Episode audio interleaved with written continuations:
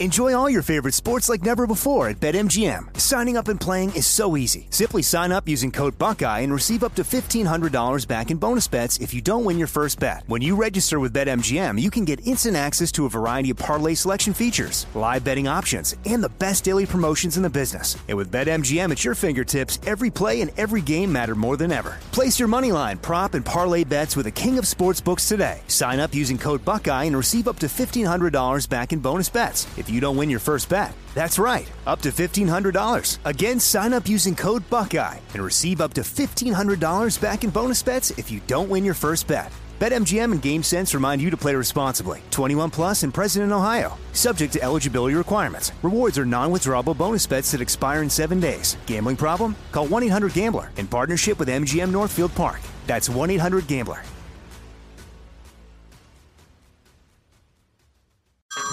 Hey everyone, it's Ted from Consumer Cellular, the guy in the orange sweater, and this is your wake up call. If you're paying too much for wireless service, you don't have to keep having that nightmare. Consumer Cellular has the same fast, reliable coverage as the leading carriers for less. And for a limited time, new customers receive their second month free when they sign up and use promo code MONTHFREE by May 31st. So why keep spending more than you have to? Seriously, wake up and call 1 888 freedom or visit consumercellular.com. Taxes, fees, and other third party charges will apply. See website for additional details.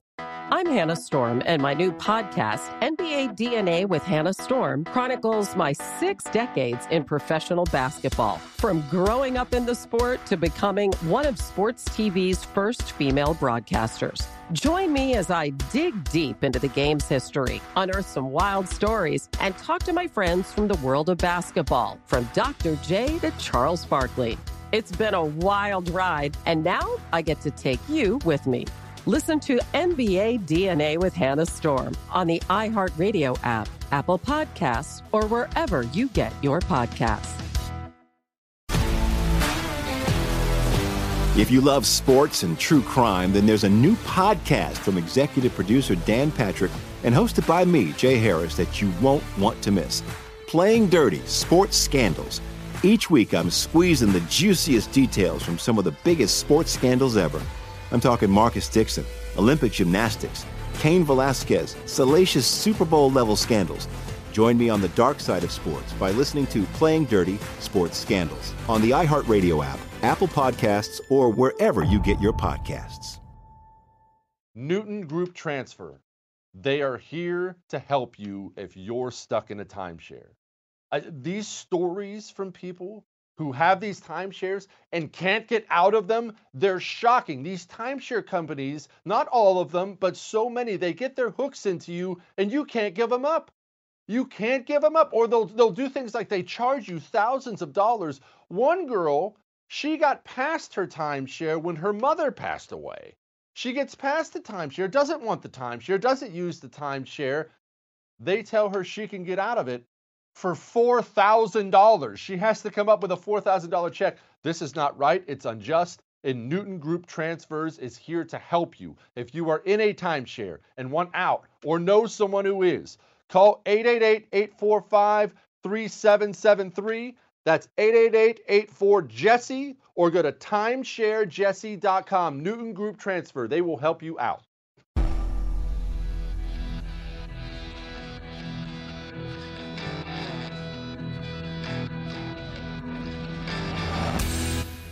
This is the Jesse Kelly Show.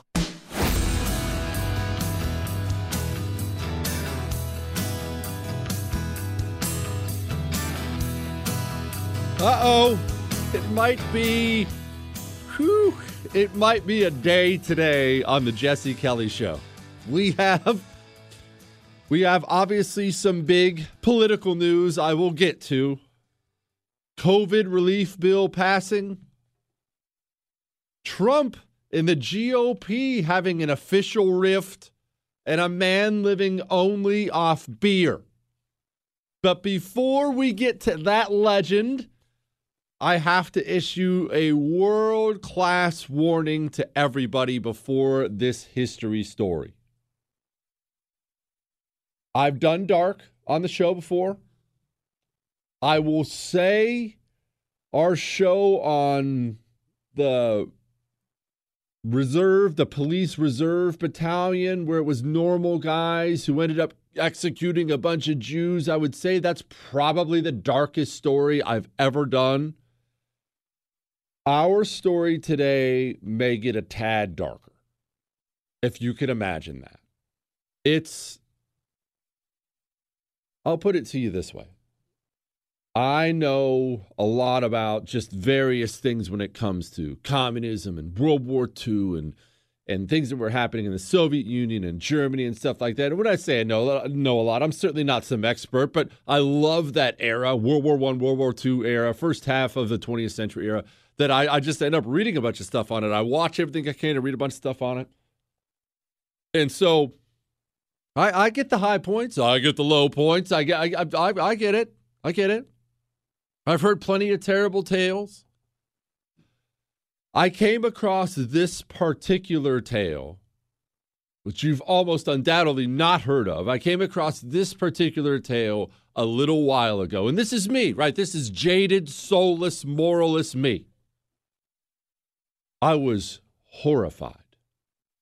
Uh, the kind of horrified where I was reading something on it and I realized I had my hand over my mouth. I had put my hand over my mouth, and I'm doing that thing where you're you're almost saying under your breath, "Oh God, have mercy." That's the kind of tale this is going to be today. I'm not. I'm going to skip over some details that I think are just gore. I don't. I'm not here to do that, but you want to know why I hate communism? Here's Exhibit A for your Reasons to Hate Communism book. You ready for this? Buckle up. It's a true story. If you were to write a horror movie, I don't think you could write one this bad. Let's go to the Soviet Union now. What's industrial industrialization? Well, here's really what it is. Mao did the same thing in China, but the Soviets were all about that life. Once the communists took over in the Soviet Union, we're talking Lenin, Stalin, all this other stuff. What they were looking at was a country of mostly farmers. You're a farming country. Well, farming's great. Everyone likes to eat. I mean, farming is really, really necessary. But when you're the communist Soviet Union and later on communist China, you don't want to be a country of just farmers because how is that going to help you conquer the world? Remember, communists want to conquer the world, they want to conquer everything. You're competing with the United States, you're competing with these other fancy European countries. You you want to get modern and sexy, right? Uh, there's nothing sexy about a plow and a wheat field. Give me factories. I want steel. I want the that's what you want. That's that's what helps you conquer the world. So you decide you're going to force the issue a bit and you're going to force your country to industrialize. Now, how do you do that? You can't just snap your fingers and sprout up a factory. You need workers. You need workers to do what you're telling them to do. You're not going to see an advertisement in the newspaper come make great wages with great benefits building our steel, steel factory today. There's even a 401k matching plan. No. If you're a communist, remember it's an anti human religion. You simply look at people as commodities. That will actually help us all. It helps me to, to remind myself of this. Remember this a communist doesn't look at you as anything more, this is legitimate, than a stick of gum. That's what you are. You're a stick of gum. You have a use sometimes. If I happen to lose you, it's not really a big deal. If I do find a use for you, I'll use you, but you'll probably lose your flavor shortly and I'll just get rid of you. Uh, that sounds harsh. That's how the communist looks at people. That's how they look at the individual, not people as a whole. But the individual, you're nothing. You mean nothing. You're nothing. So when you want to industrialize a nation, you have to force people to do things. You have to for, you have to use the resources you have. And the resources you have are people and farmers. Well, your farmers are going to be forced to produce, and the people who aren't doing the things you want them to do are going to be forced to do things like build a steel factory and then work in a steel factory. All right, so that's the general concept of it. I don't want to get too deep into all that right now, but that's the general concept of it. The farmers, man, that they get screwed. In Russia and places like Ukraine and other places, you see Stalin all his factories and his new factory workers and his new mines and his new timber production, his people had to eat.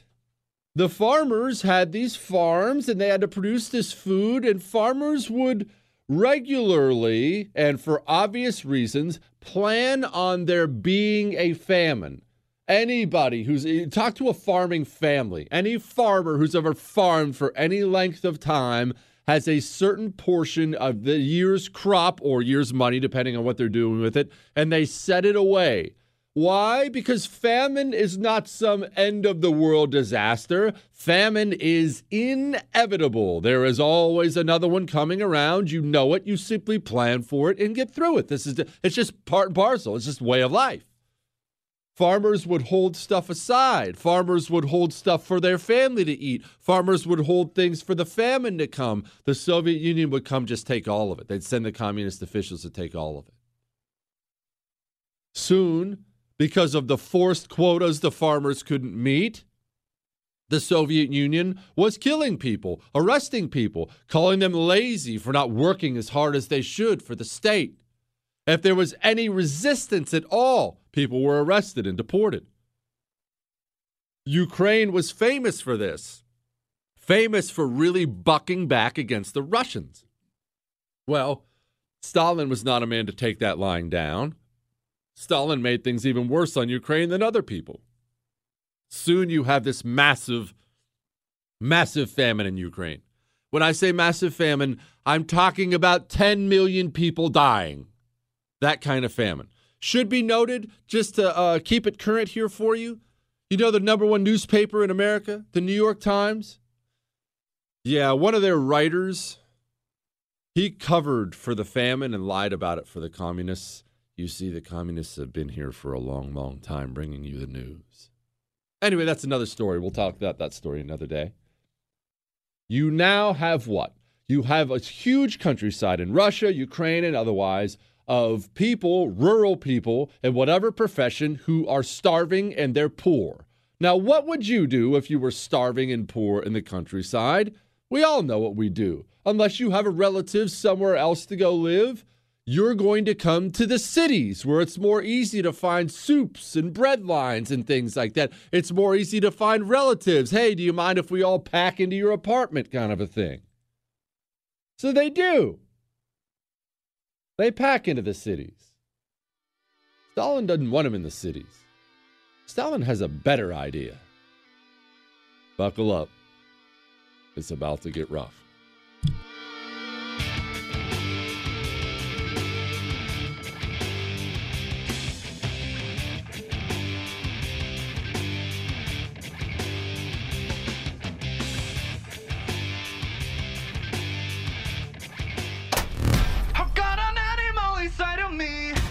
Jesse Kelly. You're listening to The Jesse Kelly Show. You need to quit dipping tobacco. Don't turn off the channel. I'm not going to make you feel guilty. I love dipping as much as you love dipping. I, I, probably love it more. But we all know you need to quit. I knew I needed to quit even when I didn't want to quit. I mean, frankly, I never wanted to quit. I knew I needed to. But that's easier said than done. You can't just do that to people. Hey, you need to quit. Uh, anyway, good luck.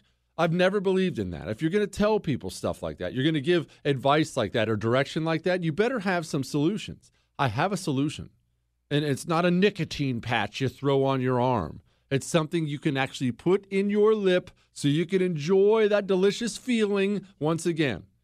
It's called Jake's Mint Chew only it's nicotine free, it's tobacco free, it's even sugar free. They have a bunch of different flavors. Go try it. Go to jakesmintchew.com.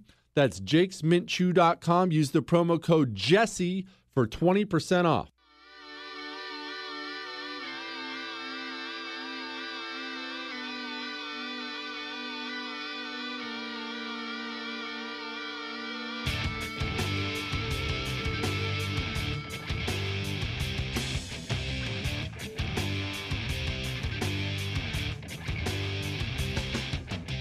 Oh man, there is a criminal out there with all kinds of potential. Some 12 year old jacking cars. Did you see this, Chris? I'm going to get to this story in a while. I love this kid. I mean, yeah, he's probably violent, but I, I like the kid a lot. 877 377 4373. Jesse at jessekellyshow.com. We're going to walk through the Soviet Union, and I think I need to set up something else before I get to the rest of our story. When you hear about gulags, there's you can get a different image in your mind than what they were. And when I say that, it's because it's not that they were ever just one thing. It was the entire prison slash prison camp slash labor camp Soviet system. I will tell you, most of my life, when somebody said something like gulag, I pictured some tall concrete walls with razor wire and Soviet guards walking around with dogs and things like that. Uh, that's a prison. That kind of existed there, but the gulags were more something because they didn't want you in the prison anymore. The gulags were mostly, and they had them all over. Don't there's not a mostly, but they, the gulags were mostly in the remote parts of the Soviet Union, like Siberia. They could be, it could be in a half a cave. Mostly, you need to think of them as camps. Sometimes these gulags were in such remote parts of the Soviet Union, and this is tough for you and I to understand given the world we live in now.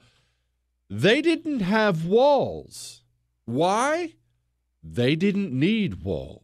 You're not leaving there alive. And we'll get to that later on. You and I can't relate to a country that was totally, I mean, the, that part of Russia, Siberia, especially then, is so remote, there weren't train tracks, there weren't roads. There's just hundreds of miles of frozen hellscape. They all they have to do is drop you in a village and you're not going anywhere because there's nowhere to go. You won't live, you'll freeze or starve to death. The gulags can mean anything. And as you'll find out today, they'll move you from gulag to gulag because it's communist and because it's inefficient and nothing works right because everything's run by the government. They'll ship in a train full of prisoners and, and they'll get them over to this particular camp. And then the, the commandant in charge of the camp and the guards will finally say, Whoa, okay, there's overcrowding and then there's overcrowding. And they were all overcrowded and horrible. The living conditions were unbearable and subhuman. But sometimes it would get so bad you couldn't feed the workers enough for them to work. And we'll get to that work here in a second. So they'll build another camp and then they'll grab some from that camp and ship them to the new camp. You have an understanding now? It's horrible. Now, workers. Remember, remember we talked about the farmers who would migrate to the cities, the people from the rural areas who were starving and they're migrating to the cities? Stalin didn't want them in the cities. He didn't want the cities overcrowded. Didn't want them gobbling up all the food. And if you're a subhuman monster like Stalin, boy, did a solution just present itself. Let's see here. I have these people from the rural areas filling up my cities like Moscow and Leningrad, and I don't want them here. And there's homeless people all over the streets, and it's making communism look bad. And and I also wait a minute. I also need a bunch of people to move to the part of Russia where nobody wants to move because it's so miserable, because there are tons of natural resources out there. We could farm that land, we could mine that land, we could timber that land. So I have all these people here, and I want a bunch of people here. Why don't I just move them on out? Now come the deportations. Stalin, because this is what communists do.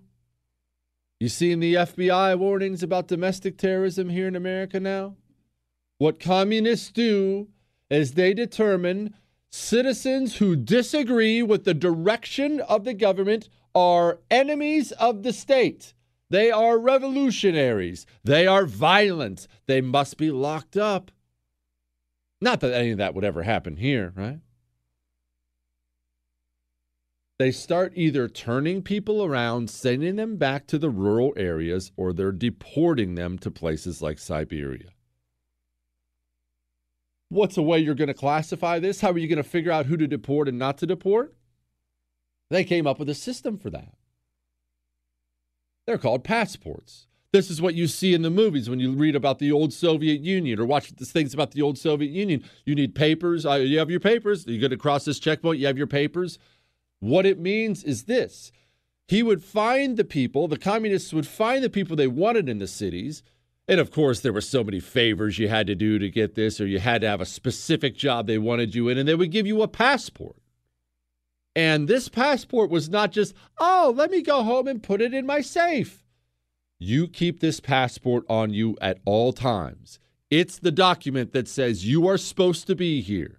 If you don't have it, you're in very serious trouble. Why are you in such serious trouble? Well, they want to gather up, they have a number of people they want to make sure they've deported, and they're going to achieve that number. What are they going to do to achieve that number? They've already given the, the police force They've already given them quotas on how many people they have to arrest because you have a certain number you have to send to mine it over there.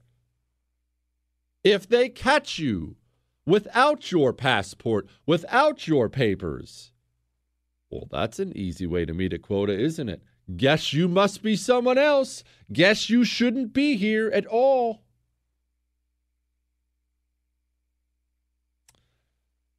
They start issuing the passports. Some people just went into hiding because they knew they wouldn't qualify. Some people, and these are probably the smart ones, even though it meant death for many of them too, some people just self deported back to an area where they knew I'd rather be a little hungry there than go somewhere else. Some people just chose to risk it. Whatever you chose, I hope you got out in time, and many, many, many did not. They get snatched up. The police just start arresting people and arresting people and arresting people. And this is not a normal justice system. There is no justice system. There is no court. You're technically supposed to get one, but they would just flat out tell people just get on the train. You can talk to somebody wherever you're going shipping them with horrible conditions. I saw something Stalin wanted the cities extra clean for May Day. You know that communist holiday far too many of us celebrate? It's Labor Day. It's May Day. He wanted the streets looking really good to make communism look good, so they went on another massive roundup. Now, who are they rounding up? It's not only the rural people, and this is going to be an important part of our story. It's not just the poor farmers. You don't just have a bunch of poor farmer camps out there. Ah, just some, what'd you farm, Larry? Wheat? Ah, that's nice, Bob. I was a corn farmer. No. You're rounding up because when you when you determine that you have the authority to deport enemy quote enemies of the state, and you don't ever really specify who is an enemy of the state, and they had six different classifications for who should be deported, and it's hilarious. I'm not going to read them because it gets a little wonky, but you read them, any one of them can mean anything. I mean, it can mean anything. They do that. Remember, communists do that on purpose. They'll issue these hard and fast rules that can mean anything, so it can mean anything. And they do that so it can mean you. So again, you're not just sending farmers. Maybe I don't like this guy. Maybe I don't like that girl. Maybe I'm enemies with this family. Oh, but there was another element coming along for a ride. We'll talk about that. We'll talk about the COVID relief bill. Hang on. Super Beats Heart Shoes are by far the easiest thing you can do to help take care of your heart and your blood pressure. I know taking care of your health is not fun. Let's let's be honest. I mean, you can brag about your workouts all you want. We'd all rather sleep in and then wake up and eat nine Belgian waffles for breakfast. Taking care of your health is difficult. It means you have to do things you don't want to do, except for SuperBeets Heart Chews. I like SuperBeets Heart Chews, as in it's something I would take even if they weren't so good for me. That's how good these things taste. I prefer the pomegranate berry. I eat two every single night with my dinner. Right after my dinner, I eat them. Go do it. It's good for you. Go to getsuperbeets.com slash Jesse. That's getsuperbeets.com slash Jesse. When you buy two bags, you get the third for free.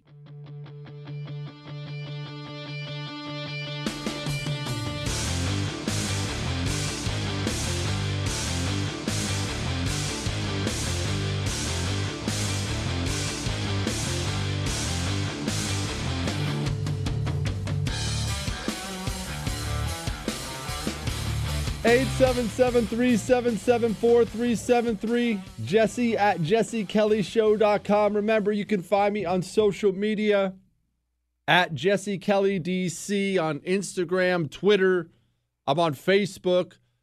I'm on locals. More and more of you are signing up to locals. Remember, the locals thing, I'm starting to post there more and more, and we'll continue to post there more and more because I can't be banned there. Uh, it has a free thing and a paid thing.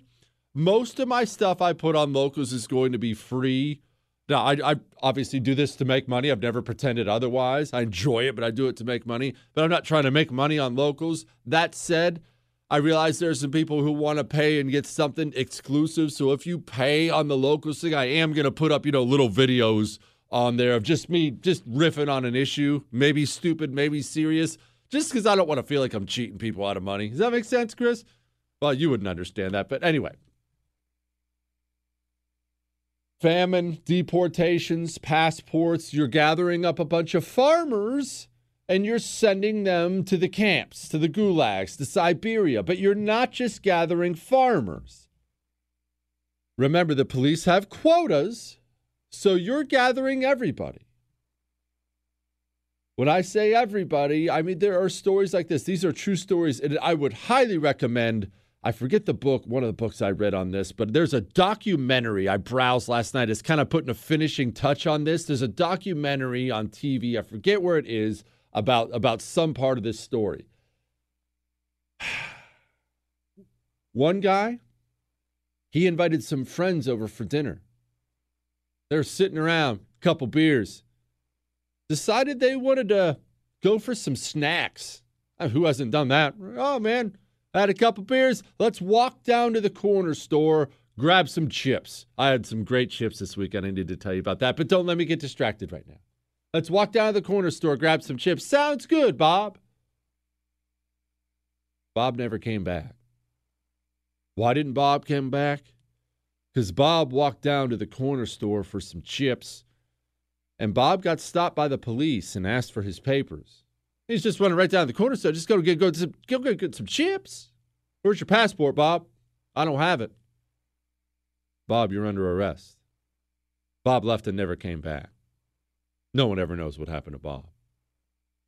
Oh, there's a worse story. I debated not even telling it to you because the thought of it is just.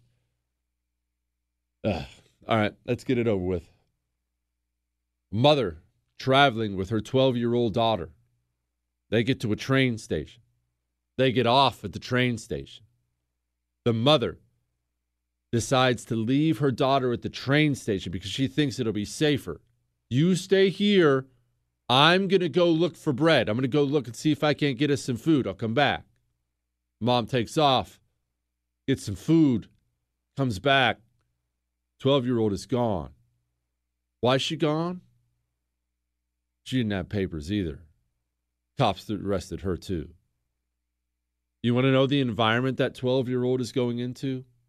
Oh, I'll explain. You see, on top of the farmers and the 12 year old girls and the guys going out for a bag of chips getting on these trains, remember, remember, this is just a massive cleanup project. Yeah, you want the forced labor to go mine and do timber for you, but the Soviet deportations were also a way to get rid of that criminal element. They had criminals too. Real life criminals. I'm not talking about a petty thief who stole an apple trying to feed his kids for a day. Just like every society does, they had murderers, they had rapists, they had really, really, really bad people there. They're getting on the trains with the 12 year old girl They're getting on the trains with the with the man who was heading down for hors d'oeuvres. And they're heading east. Well, they head east. And this is a specific story. There are so many gulag stories. This is a specific one. They head east. Remember, there are no trials. None. You just go east. They get to a camp. Camps are overcrowded, as I've described. Really overcrowded and really overcrowded and really overcrowded. At some point, they decide they're going to be building new camps. They're always building new camps, and the prisoners are building the camps themselves. And they had a whole way they would build the camps or villages. They had a plan they were given. They just throw the people there and give them some tools and give them, you know, enough food to survive. And the first thing you would build would be a hospital and a place to keep clean, not because they cared about you, because they wanted to keep you alive so you could do more labor, that kind of thing. So, but it was a process to build these camps. They gather up and I can't seem to get an accurate number on how many people were here.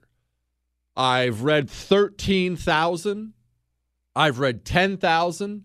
I've read 6,000. That's the number that's the most. But these are the people who are about to go into. Well, how could you make a gulag worse? Let's go over it. Let's call it 13,000 for the time being. They gather them up. They're shipping them east out of one camp to a different camp.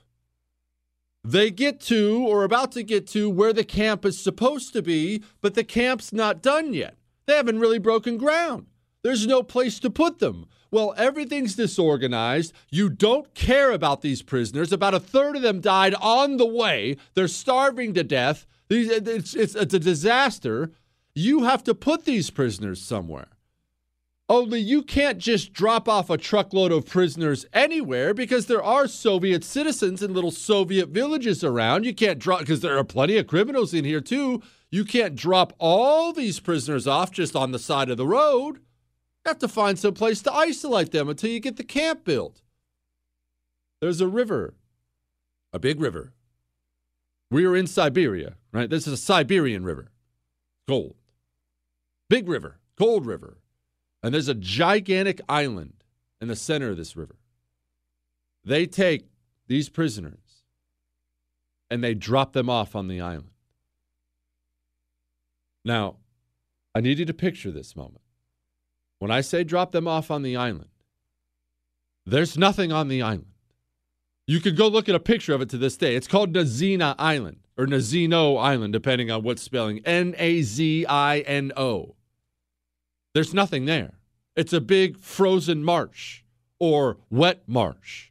They drop them onto the island. The prisoners, many of whom aren't even fully clothed by this point in time, they have no tools, they have no food, they have no nothing because there's no care from the guards if the prisoners die anyway. You're just trying to survive and earn your paycheck. About, well, the, the one number I had when I was reading about 6,000 said there were about 4,500 men, about 300 women. Do the math on how that's going to work out. You see, what had already happened on this journey and in the camps is this. They're not all farmers. They're not all guys on a snack run. They're not all 12 year old girls. You have real life, dark, dangerous criminals in there Picture you and your girlfriends and your boyfriends, about 10 of you getting dropped in a supermax prison for violent offenders. That's what you just did on an island with nothing. No buildings, no tools, nothing. They had already been preying on the non criminal types. When I say preying on them, if you managed to keep any documents or papers on you, they'd kill you for the paper to roll it up with cigarettes. I'm going to. I mean, there's a story I'm going to have to tell you next. I have to tell it to you. It's going to be horrific. I'm never, ever, ever going to do a show you have to turn off with your kids. Just know this is going to be a, a little bit uglier. I'll skip most of the things, most of how it went for women. I'll let you use your imagination. But there are guards in these camps and prison gangs in these camps, and these women have no protection at all. It just, it's just terrible. But there is one thing you have to know because, look, you want to know the end result of communism? I'm about to give it to you.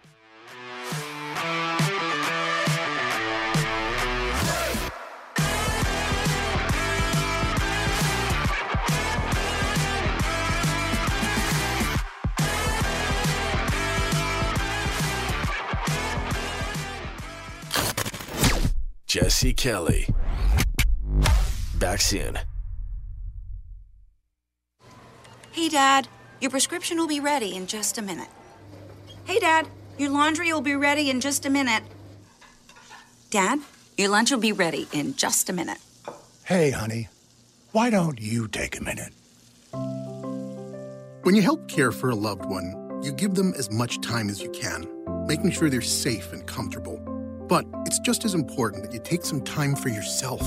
At AARP, we can help with information and useful tips on how you can maintain a healthy life balance, care for your own physical and mental well being, and manage the challenges of caring for a loved one. Because the better care you take of yourself, the better care you can provide for your loved one.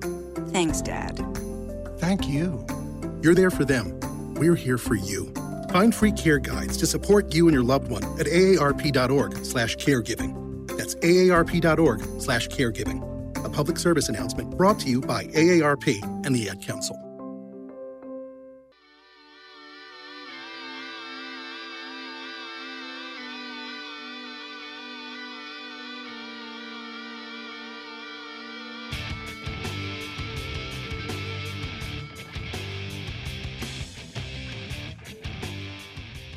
Young Democrats like Ben see a lot of promises unkept. They're putting that stimulus check on the back burner. They're putting the minimum wage hike on the back burner. And they're dropping bombs in Syria right now. And those bombs are kind of expensive for a dude who owes me $2,000.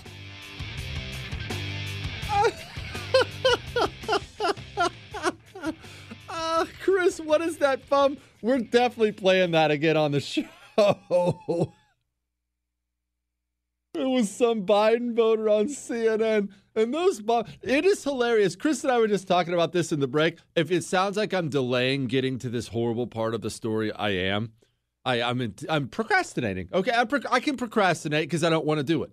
I feel like I have to do it. I feel an obligation to do it. I don't want to get to this part of the story, but I'll get to it in a second. What's hilarious is everybody woke up a few days ago and saw that we had bombed Syria, and there was like five people in the country who were happy about it. It was such a bizarre move. Everyone on the right and left were all like, "Wait, what? It, What? What are we doing? Why are we bombing Syria?" I mean, I hope there was some kind of vital national security concern in there because that juice was not worth the squeeze. Nobody was happy about it. All right. The gangs have taken over. They've taken over before they even got to the island. Real violent men. And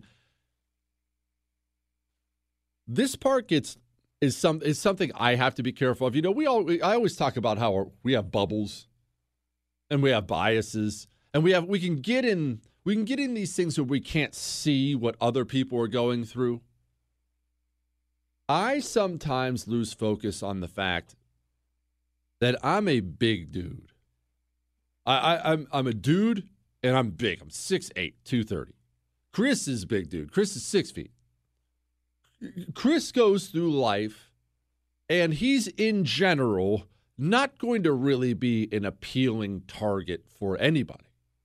I, I mean, don't get me wrong. Look, he, he doesn't he doesn't have to just lackadaisically ignore everything, but he's the people aren't looking at Chris thinking, "Oh man, absolutely, yeah, that's that's easy prey right there. Let's go beat him up. Let's go do."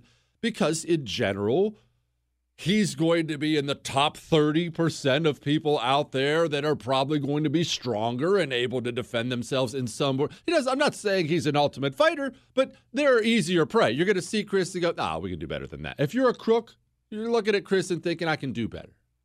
As a dude, I can walk through a dark parking garage. And yes, in case you're wondering, yes, I am always armed, but I can walk through a tall parking garage, armed or unarmed. And if there's a dark element there, if there's a criminal element there of some kind, no, I'm not bulletproof and I'm the uh, furthest thing in the world from the toughest guy on earth, but they're not going to look at me coming at 6'8 and say to themselves, oh, yeah, this is the one. They're going to look, and like all predators, they're going to say, well, there's probably easier prey out there. Women don't have that. Small, dainty men out there don't have that. They land on this island and they throw these people on this island, and it instantly becomes a horror movie. They start eating people on day one. I'm not talking Donner Party, held out as long as we can. Let me eat the tree bark first. I mean, day one, they're eating people. The gangs are extorting people. The guards are all sadists. They might be worse than the gangs. They routinely found people with their, oh, I'm not even at the bad part yet, with their faces mutilated. Why? Because people had gold teeth. There was terrible dental work back then. They get gold crowns on their teeth. They would murder you and tear your teeth out just for the money to trade it for more food on the black market. It gets even worse. The guards, the guards, remember when I said they were sadists? They were bored, they were in charge, there was nothing else to do. Remember that frozen river? They'd go shoot ducks out of the sky and make the prisoners jump in the frozen river to fetch the ducks like dogs. If you were going to be executed for some real or imagined camp violation and it wasn't like there were a lot of rules, they would put you in a boat and make you sing songs crossing the river while they threw breadcrumbs at you before they took you to the other side and shot you and let your body drop in the water. You remember I said they were eating people? The camp had a doctor. Apparently, the doctor was well fed. Everyone else is starving to death, or in this Lord of the Flies scenario, just preying on other people. The doctor could rarely go out without a guard because every time he went out, because of his hefty nature, they would yell at him, Oh, I bet he tastes good. Look how much meat is on him. You ready for it? One girl, she was, I'm not sure how to put this. The camp guards were the only ones besides the gangs who could provide protection. I've already described what it was like for the women there. Now, women have to survive too. Oftentimes, a woman would. this is, this is going to be a tough one, Chris. We're, look, we'll get it. We'll get this over with. Then we're going to wrap this thing up. We're going to move on in the news of the day. I told you it was going to be a rough day. Hang on.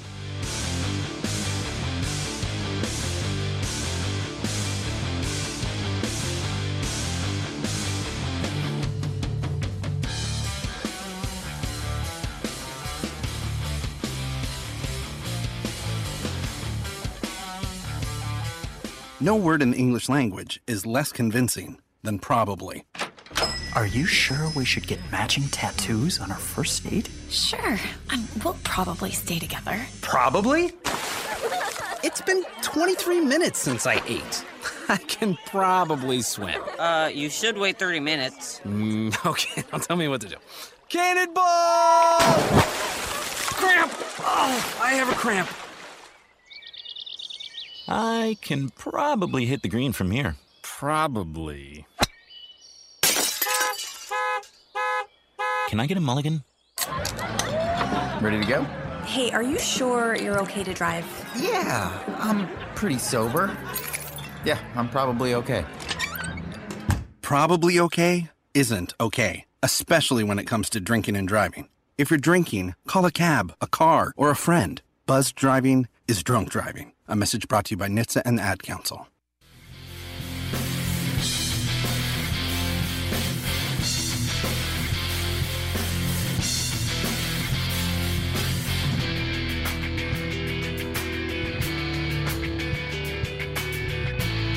Eight seven seven three seven seven four three seven three. Jesse at jessekellyshow.com. Let me get this over with. Women would oftentimes allow themselves to be taken in by gangs and or guards so they would have protection. Better to have the protection of one than be preyed on by many. One of the guards had taken in a lady.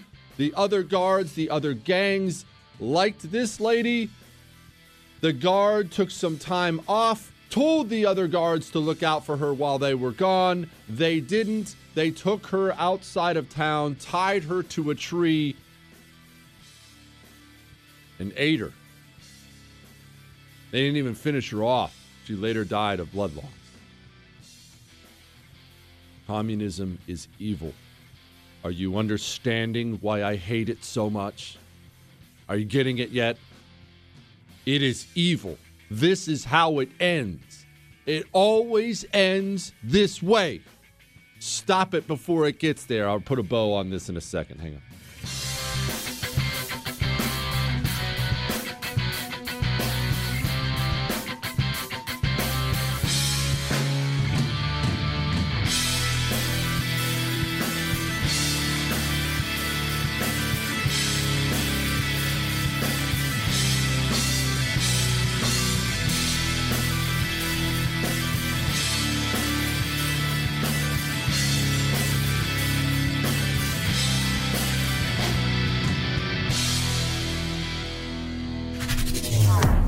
Jesse Kelly returns next.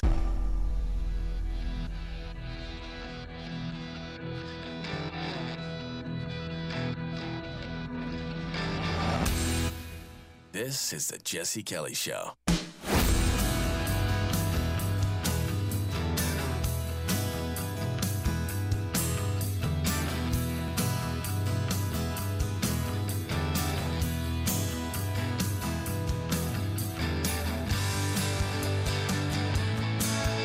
Eight seven seven three seven seven four three seven three. Jesse at jessekellyshow.com. Told you it was going to get dark today. I, uh, I gave you the PG version. I want you to, and, and this is me, Tony. I'm giving it to you straight here. I gave you the PG version. They just left these people here for a year. Di- oh, I didn't even bring up the dysentery. Think about people get diseases. You're in a marsh. You're in a marsh. Freezing to death. It was so bad. People would get in the frozen river and lock arms and make a human raft trying to get out. Of course, the guards would shoot them, or you'd drown, or you'd freeze to death. And I hope I hope some made it. I hope some made it. Lord willing, you know, you, I hope somebody made it out of there. Speaking of escaping, you know how we talked about there were criminal gangs, and then there was the normal people. The criminal gangs, they were in charge, really. Besides the guards, the criminal gangs were in charge. Good to be in charge. Not good to not be in charge. If you're one of the non criminal types, as a dude too, you live in fear, a state of fear that you'll be preyed on by the criminal types. They'll kill you and eat you. This was again as I described earlier, the norm. They'll come after you. They'll I mean for various things, things I'm not going to get into on a family show. One of their favorite tricks was they would recruit you forcefully or just ask you to help with their escape attempt. Hey, Jewish producer Chris, we're going to escape out of here next week. You in? Do you want to join our gang? Nobody will prey on you anymore. You're in our gang. You want to join our gang? Life's good in the gang. Uh, look, you want to survive? Better to be eating than getting eaten. Of course, I'm in, sure. But really, what they're doing is they're bringing you along on the escape attempt so they can kill you and eat you whenever they get hungry. I can't get numbers on this. Like I said, I heard everything from 13,000, 11,000, 6,000. I heard a lot of 6,000. Not very many people made it off this island alive. But you know what hits me most about this story? Not just the evils of communism, not just the horror of how it ends up. What hit me the most about the story is this this took place in 1933. It's called the Nazino tragedy or the Nazino affair, if you're interested in looking up. And let me caution you again I gave you the PG version. And when I say that, I mean that. If you pull up pictures of this, uh, it's also known as Cannibal Island, of some of the things that took that went on in the gulags, this one and other ones, when it comes to that cannibal stuff and stuff like that, you're going to see things that I'm not willing to describe for you on the radio. Yeah, Chris, I told you not to do it. Definitely don't do it on the company computer, man. Chris is going to get us all fired. It's really bad. So let me caution you on that. But you know what hit me? The thing that hit me about this was this took place in 1933. Do you know when we found out about this? 1988. 1988. That was when we finally had some of the documentation of this incident declassified. One, this is the one we had documentation of. How many mini incidents like this happened and never got recorded, or the records were destroyed? Two, headline from the post millennial New York Times falsely claims last year's BLM violence was misinformation. It's not necessarily about this specific thing, the New York Times or BLM or any of that. The length communists go to bury the truth may be the worst part about communism. It might be the worst part about communism because once this incident happened, and don't get me wrong, there were people within the Soviet system who got in trouble for how bad the conditions turned out to be on this island. Think how horrible it has to be for the communists to look and go, oh gosh, you let them live like that? Now, don't get me wrong, there wasn't any real serious trouble, but oh, you should have had the camp built in time. It was more just an inefficiency problem, not an actual care about the people problem. But 1933 to 1988, the information doesn't come out. Control of information is everything. What you read, what you see, you can present enti- you can present lies to people and then repeat the lies over and over and over and over again. Have these people repeat the lies, then these people will jump on the train and repeat the lies, and they're lying, and they're lying, and they're lying, and they're lying. And soon everything you see is lies, and people will believe them. How many gigantic lies out there do people believe that have no basis in reality? Ideological subversion is, is the slow process which we call either ideological subversion or active measures, активные мероприятия in the language of, of the KGB, or psychological warfare. What it basically means is to change the perception of reality of every American to such an extent that despite of the abundance of information, no one is able to come to sensible conclusions in the interests of defending themselves, their families, their community, and their country. It's a great brainwashing uh, process which goes very slow and it's divided in, in four basic stages.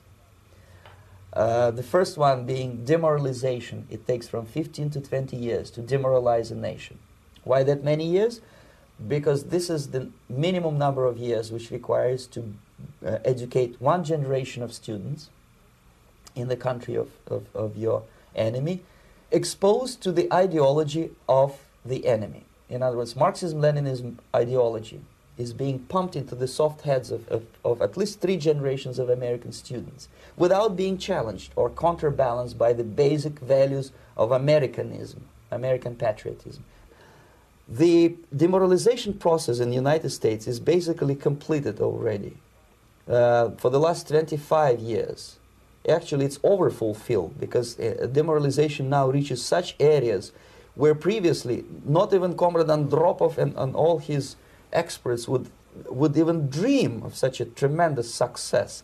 Most of it is done by Americans to Americans, thanks to lack of moral standards. As I mentioned before, uh, exposure to true information does not matter anymore.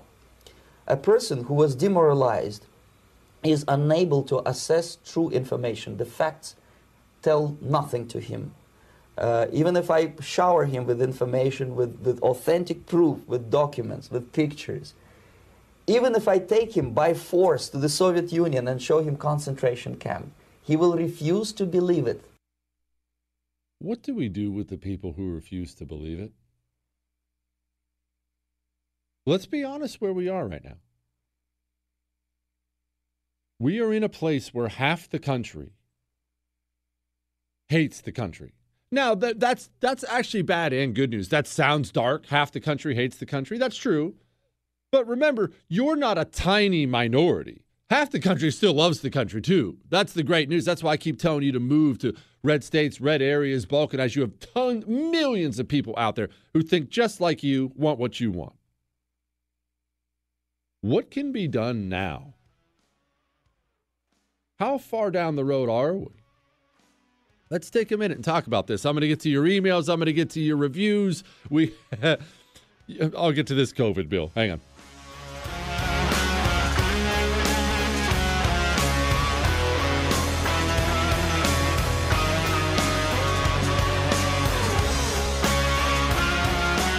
Truth, attitude. Jesse Kelly. SuperBeets Heart Chews, they don't taste like beets. I have people yelling at me, Jesse, Jesse, you should you should love the taste of beets. They're the best. No, they're not. They're absolutely detestable. And when I had a buddy, because look, heart problems and blood pressure problems run in my family, so I had a buddy bring up SuperBeets Heart Chews to me. I blew him off laughed in his face. I'm not eating anything that tastes like beets. I don't care how good they are for you. I can't even smell beets. You know, I did that whole thing.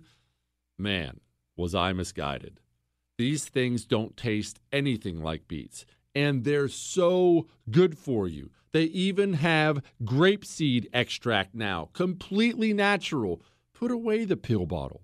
There are natural solutions to keeping yourself healthy. Go to getsuperbeets.com slash Jesse. That's getsuperbeets.com slash Jesse. When you buy two bags, you get the third bag absolutely free. Jesse Kelly. Back soon.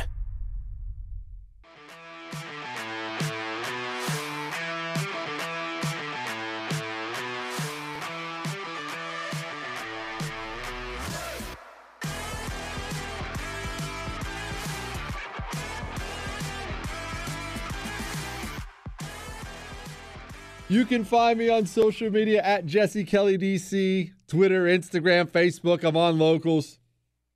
How far down the road are we for the percentage of country that hates the country? You see, once once you get to a certain point, like you just heard the great Yuri Bezmenov said in that clip that we played for you a thousand times, once you get to a certain level, you can't be deprogrammed. You can't have your mind changed whatever way you want to put it. Once something is so ingrained in you, it becomes who you are.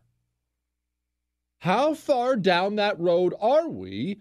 What do we do with the people who are too far gone? I don't know that there's a fix for that. I don't know there's a fix for it.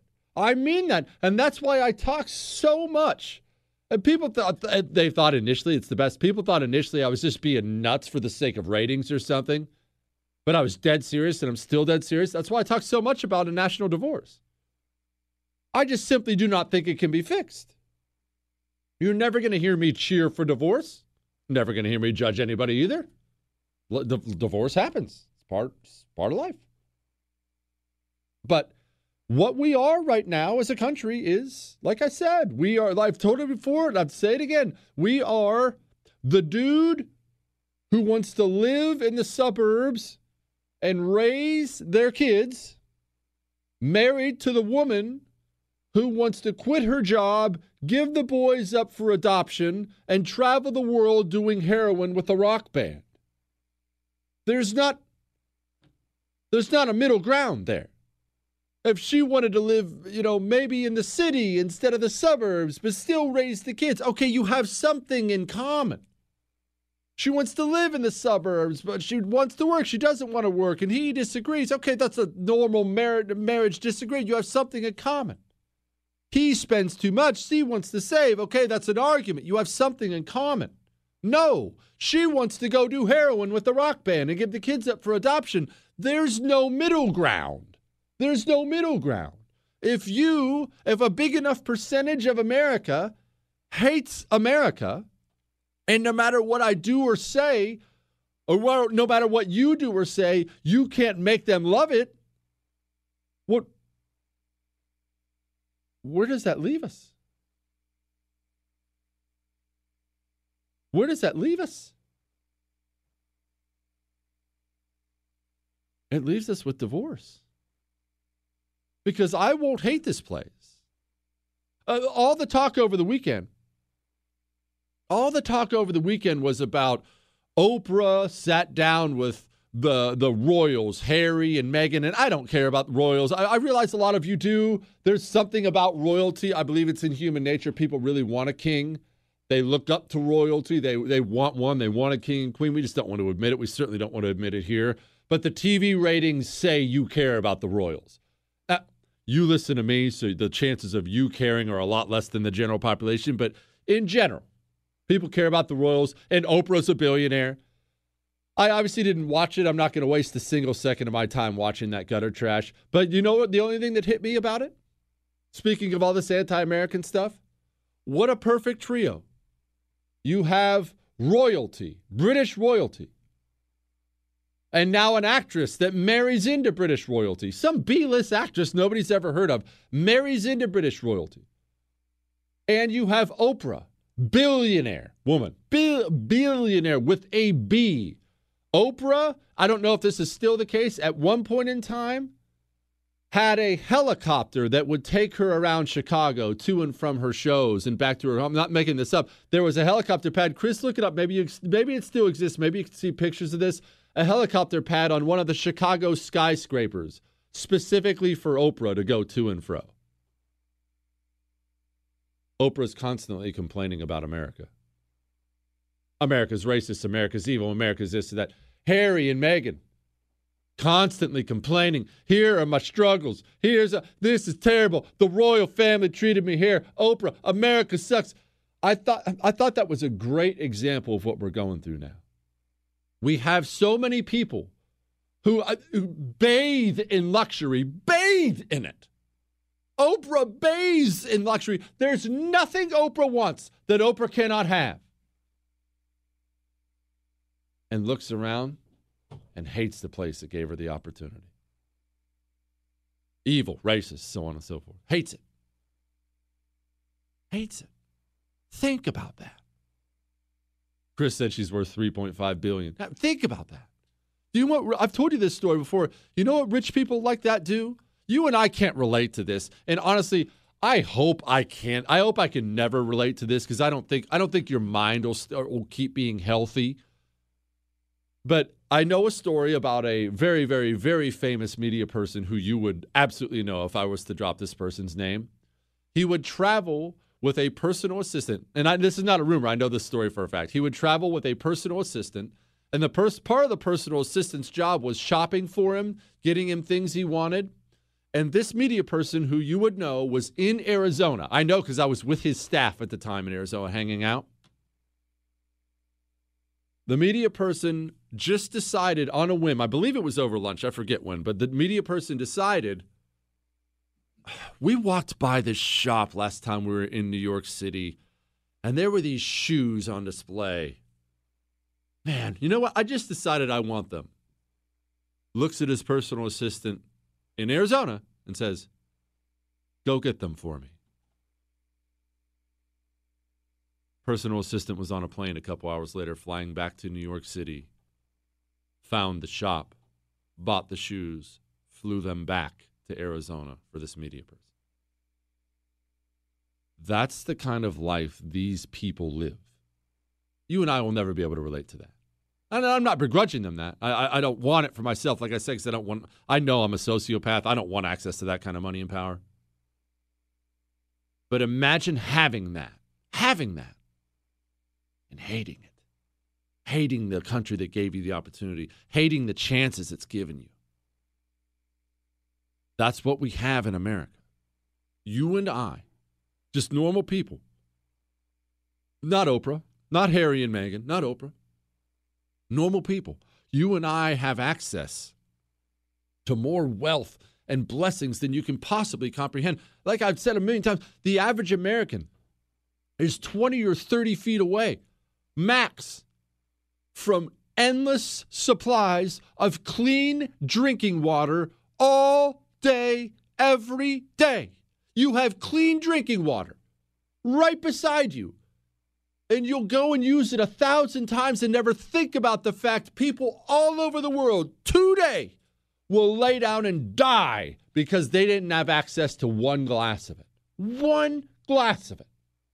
So, what I'm saying is, if we've gotten to a place where half the country hates it, and no matter how many times you and I tell them these truths, they won't love it, they won't appreciate it, how far along are we?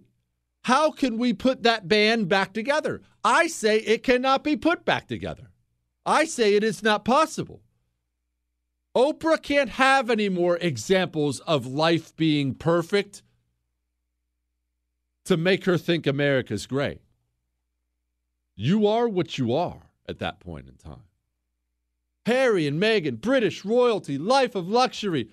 Oprah, hear my tales of woe. I didn't feel I didn't feel accepted. Oh, shut up. Go back to your mansion. I don't think we can patch it together. And I'll tell you something else. I don't think we should. I think it's too far gone. I think the wife has already gone on the heroin tour, and I'm raising the kids. We're going to talk to Michael Malice about this. Are we too far gone? You know Malice will have a take. Hang on.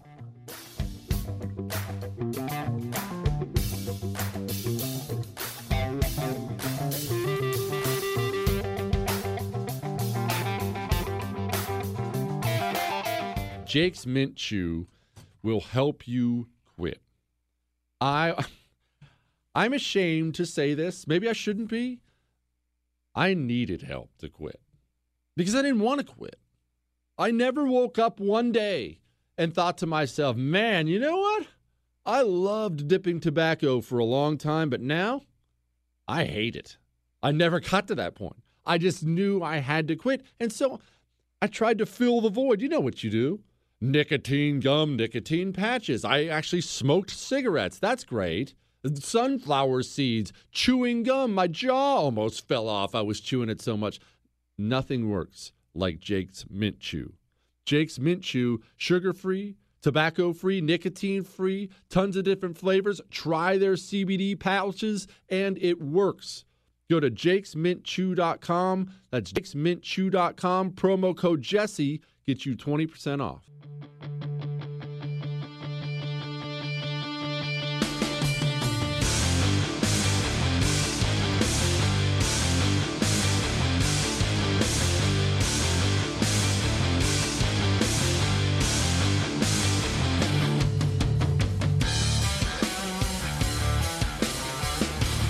I'm anxious to hear from Malice on this one. Michael Malice, host of You're Welcome, joins us now. Michael, I got a question. My my only take on the Royals Oprah thing, I didn't watch it, I'm not going to watch it, was I was doing a broader point about Americans living a life of luxury and hating the place. And if half the country thinks like that, how do we patch it back up? Because half the country does think like that. Americans don't think about having running water, they just don't have any appreciation for it. I don't. I I'm going to be a little pedantic, but I think you'll agree with me. I don't think they think like that. They're just dutifully repeating what the people on the screens tell them, and what those 50 percent uh, repeat is of no real relevance because if people that you approved of or if I approved of were the ones running the culture, they'd be repeating those things with just as much fervor and verbatim. So I don't think these 50% are of any relevance uh, they're just, you know, it, it's like if it's like if you go to a, a store and there's one TV repeating the news, right? Or if a hundred TVs are on the same channel, it's it's effectively the same. There's one broadcast. That's how you have to look at all these people. It's just one broadcast with many many mouths. Okay, so I agree to your point. What percentage matter? Who does matter? And what do the people that matter have to say in this country? Uh, I think the people that matter are probably going to be 2%, and that's going to be extremely uh, generous. Uh, those are the ones who create public opinion. Those are the ones who move the needle. Uh, the artists, the writers, the pundits, the journalists, the academics, the politicians to a lesser extent. Um, and it's just a matter of basically having the right people with the right ideas in the right position. I mean, the the cathedral, you know, the the organizations basically that inform public opinion, they've had a big head start. They've been at this since the early 1900s, but it's very, very hard to maintain a narrative and a history that is increasingly based on propaganda and brazen propaganda. I just tweeted right before we got on the phone. The Wall Street Journal had a big headline that anti-Pfizer vaccine, all these anti-vaccine stuff, is linked to Russian disinformation. And when you and so you see this headline, and you and I know people on Facebook who are just going to be repeating this. Oh, you don't you you don't want to get sick from the vaccine. That's just Russian disinformation. You look in the article; it names the four outlets. Two of them I couldn't even find with a Google search. One has long been banned from Facebook and Twitter, and one has 24,000 Twitter followers. That's not nothing, but to say that this generates a headline, as opposed to the headline being some random Russian sites are, are, that are known to be Russian sites are printing BS on the internet about a vaccine, that's not an article. But they're trying to program the population, and they're doing it decreasingly successfully. Michael, as you know, I don't I don't know how much you joined me in this quest, but I've been wanting America to get a divorce for some time. I just think we. I would. Whoa, whoa, whoa, whoa, whoa, whoa, no, no, no, no! I have to interrupt you. Okay. I was first. I had the art. I have the receipts. No, no, no, no, no! Don't play this. I know you came on after me, so you were talking to the OG here. It was either okay. April or May of 2015. Uh, the case for secession in the Observer. Oh, perfect. Oh, that's wonderful. Then you're right here in line. Perfect. Okay, well, that leads me to my next question. As you and I are both champions of national divorce, why shouldn't I be happy that COVID is making us balkanize the way I've wanted? People are flocking to Florida, they're flocking to Texas. As the blue states continue to press down and get worse, we are separating in a peaceful manner, which is what I've always wanted and clearly what you've always wanted. Why shouldn't I be happy about this? Because you have to look at these people who are moving as carrying pathogens, which are the nefarious ideas that cause these headaches to begin with. They're not moving from these states. Some of them are, but it's a mix. Many people aren't moving from these states with a set of convictions, with a state of, oh, these ideas that we implemented in New York and California are nefarious and are the cause of these horrible things. They're moving because it's terrible here, it's cheaper and better there, and we have to make it politically like where we left. And you see this as night, uh, Kristin Tate wrote an article, a book about this, about internal migration and how that's going to mess things up for the red states. So that is the issue. They're not separ- separating uh, based on ideology. They're just fleeing their disasters and bringing the disasters ideology with them. Okay, how? Look, I've said that too. I, I worry about Texas too. I, I worry about that. But how sure are we? they're not changing their ideology somewhat on the way. You know what I mean? It's I, I don't know. I don't think these people are looking in the mirror and saying, "Well, this is my fault for voting for communists. I'm going to change my ways." But I think there's got to be some taint on the Democrat rows as they leave, right? Who, who do you think is not voting for communists when everyone's getting a check from the government? Oh gosh, you're right. I right? I mean, right. this is this is nonsensical. I mean, I was talking to Stu Burguiere, who I'm sure you're friends with from the Blaze, and I go, "You're telling me with a straight face you can vote for f- eh, fiscal responsibility, whatever that word even means anymore?" And he goes, "No." He's like, "I'm not even going to pretend that there's any pretext that either the parties care about budget or economics. It's just the printer goes burr, and everyone gets a check, and that is commie crap." Okay, uh, how does that debt crisis? You know what? Even during the Great Depression, you know where it really hit the fan was it 25 percent unemployment? Yep. People were not everyone was getting a check. I mean, this they're they're to the left of FDR during the Depression, where he had a reason to be handing out checks to everybody, when people really were were starving and hungry, and there was no prospect of a job how does the debt crisis end? I get asked about it a lot because I'm one of the only people that talks about debt out there. There, there are like five of us who talk about the debt because it's boring. People don't care. The numbers are so big they don't mean anything to the human mind. How does it end? How does it crash? What's it look like? Th- There's a few ways. One is that it goes fine. Uh, I mean, Japan has more debt than us, and they're not exactly, you know, imploding as a society. They have problems, but it's not Mad Max. So we, the thing is, like you said, the numbers are so big. We, I don't think either of us, or and I'm sure every economist has a different uh, number. What number is too much of a debt to have? Yeah. And we might think, you know, the same amount as GDP, but we don't really know that. I mean, as long as people are willing to buy the debt, we still have some rope to hang ourselves with. Oh, good, good. So the crash will be even bigger at the end. That is Yes. that is really great news. Yeah, yeah. So I mean, that that's the situation. I'm not wor- more worried about the debt. I'm more worried about the authoritarianism um, and the what's happening in our public schools with the kids. I mean, if you were worried about debt being the future of this country, economics, I'm more worried about what our children are being raised to believe. Agreed. But isn't that something we're actually winning on right now, too? Not necessarily the ideological battle, but people are leaving. They're going private, they're going homeschool, they're just they're leaving because of all this. That COVID's been great for a couple of things. That and women leaving the workforce. This thing's working out great. Amen to everything you just said. It, the problem has nowhere come close to being solved, and it still remains. As as long as there are any of these kids in these child prisons, uh, I'm I'm going to be remaining concerned. And as long and you're seeing just one more one more white pill for your audience. State by state now introducing bills where the money follows the student instead of the money following the school. And that's exactly how the system has to be. The money should follow the student instead of uh, um, funding organizations that do nothing or have deleterious effects on these children's futures. When is your book coming out? I'm tired of getting emails of people asking me about your book coming out. People want this thing. How long does it take to write a book? Uh, the Anarchist Handbook is going to come out first, and, and that's going to be out within a couple months. Okay, the Anarchist Handbook. Okay. Yeah. All right. Give it. Give, give us a give us a little teaser. Well, it's just basically a, I have a, um, a collection of essays from all the great historical anarchists, and I think it's going to open a lot of people's eyes about the the beauty of repudiating the government in all its forms and not being a communist like yourself.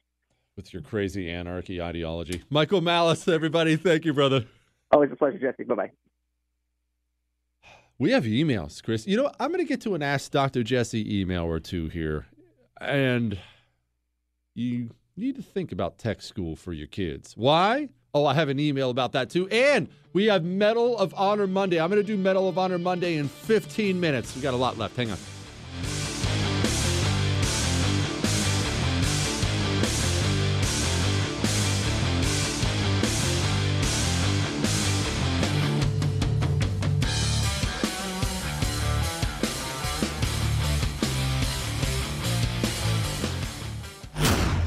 Miss something? There's a podcast. Get it on demand wherever podcasts are found. The Jesse Kelly Show.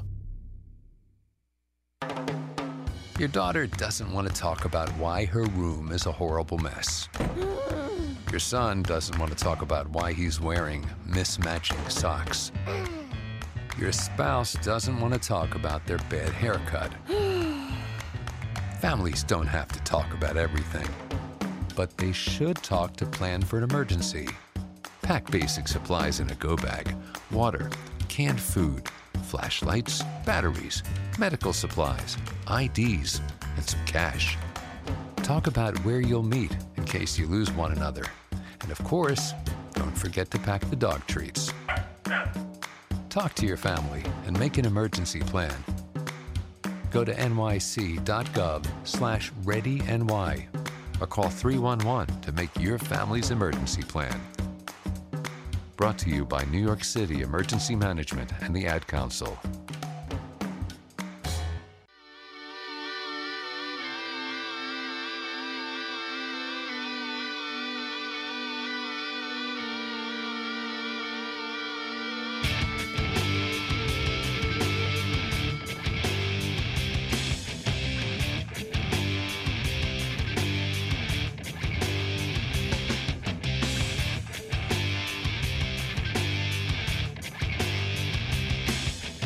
Remember, vaccine passports or even vaccine requirements do depend on access. It's hard to impose anything unless you are pretty sure that somebody can get a vaccine. So I think it'll be a little while before we see this, let's say, within the U.S.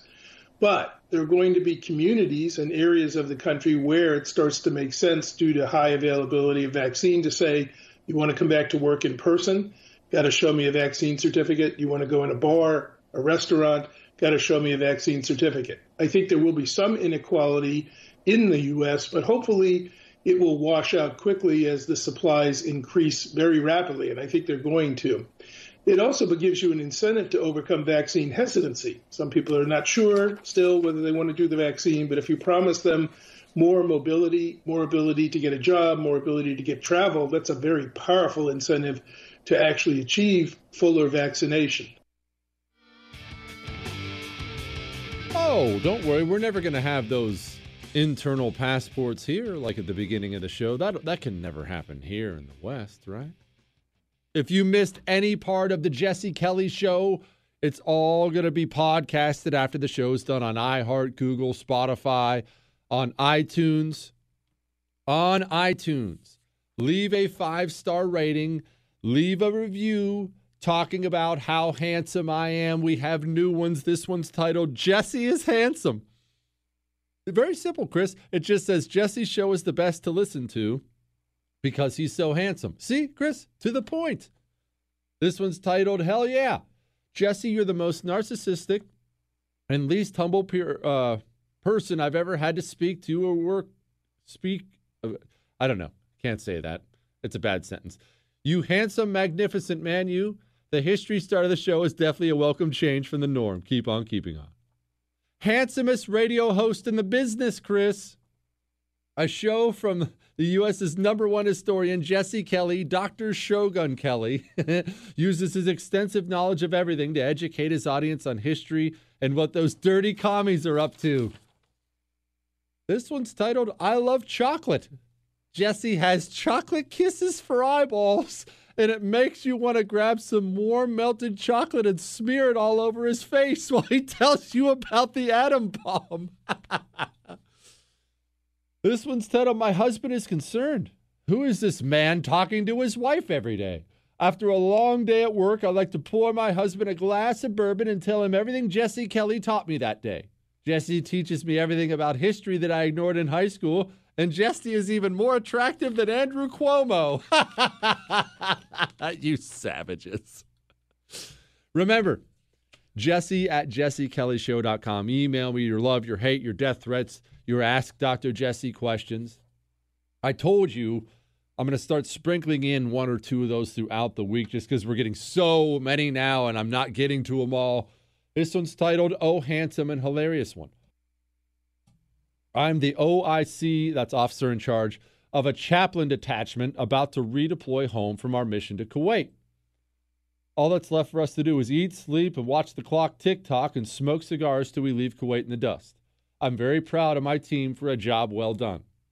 Our success was in very large part and thanks to our great 56Ms, religious affairs specialist, Big Cam, and Aquaman.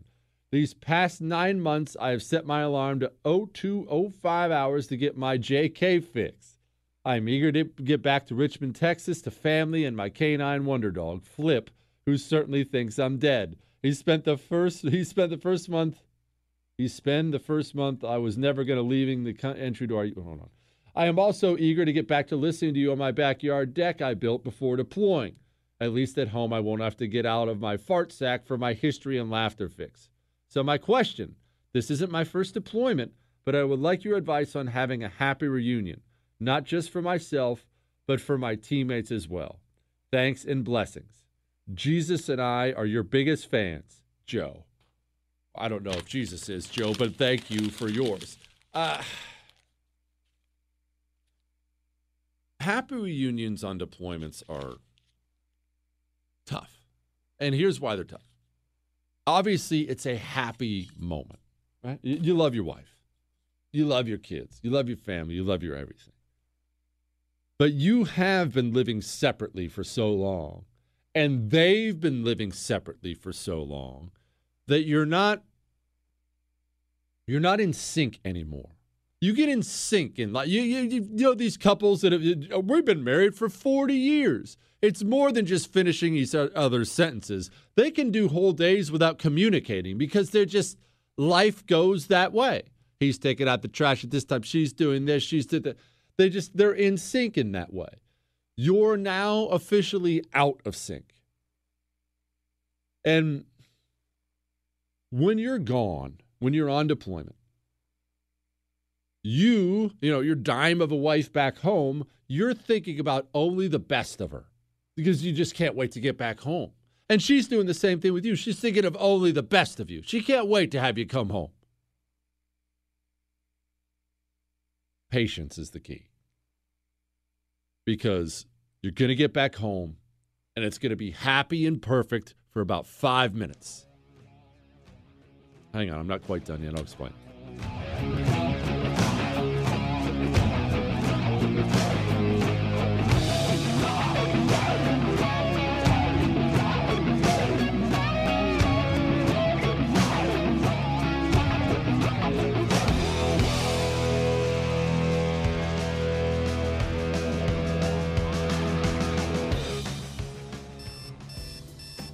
Wake up and text. Text and eat. Mm-mm. Text and catch the bus. Text and miss your stop. Wait, wait, wait, wait, wait, wait. Text and be late to work. Sorry, I'm late. Text and work. Text and pretend to work. Text and act surprised when someone calls you out for not working. Who, me? Text and meet up with a friend you haven't seen in forever. Hi. Oh, hey. Text and complain that they're on their phone the whole time. Text and listen to them complain that you're on your phone the whole time. Ugh. Text and whatever. But when you get behind the wheel, give your phone to a passenger. Put it in the glove box. Just don't text and drive. Visit StopTextsStopWrecks.org. A public service announcement brought to you by the National Highway Traffic Safety Administration and the Ad Council.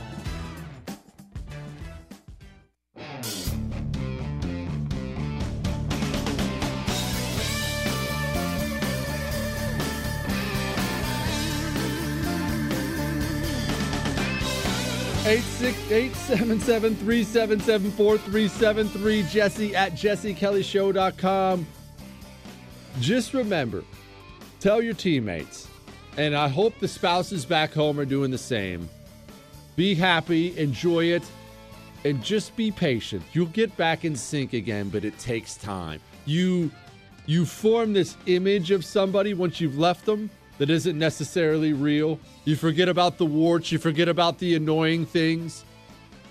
And then they get extra annoying because they're not this perfect person you've created in your mind anymore.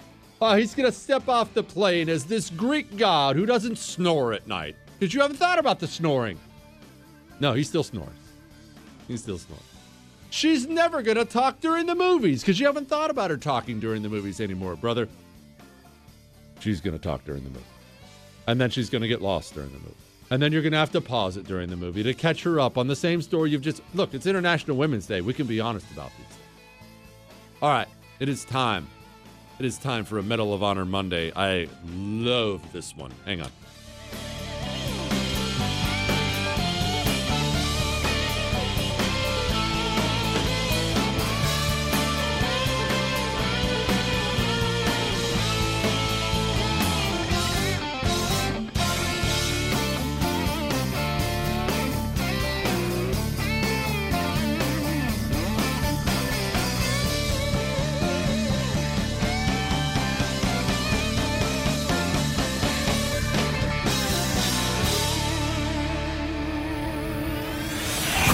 Jesse Kelly Show.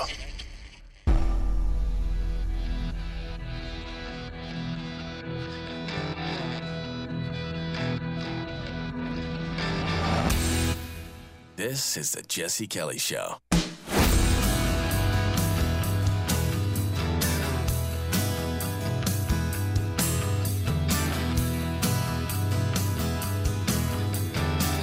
We have Jim Hanson coming up in 30 minutes. He's got a new book out about another civil war. Yikes.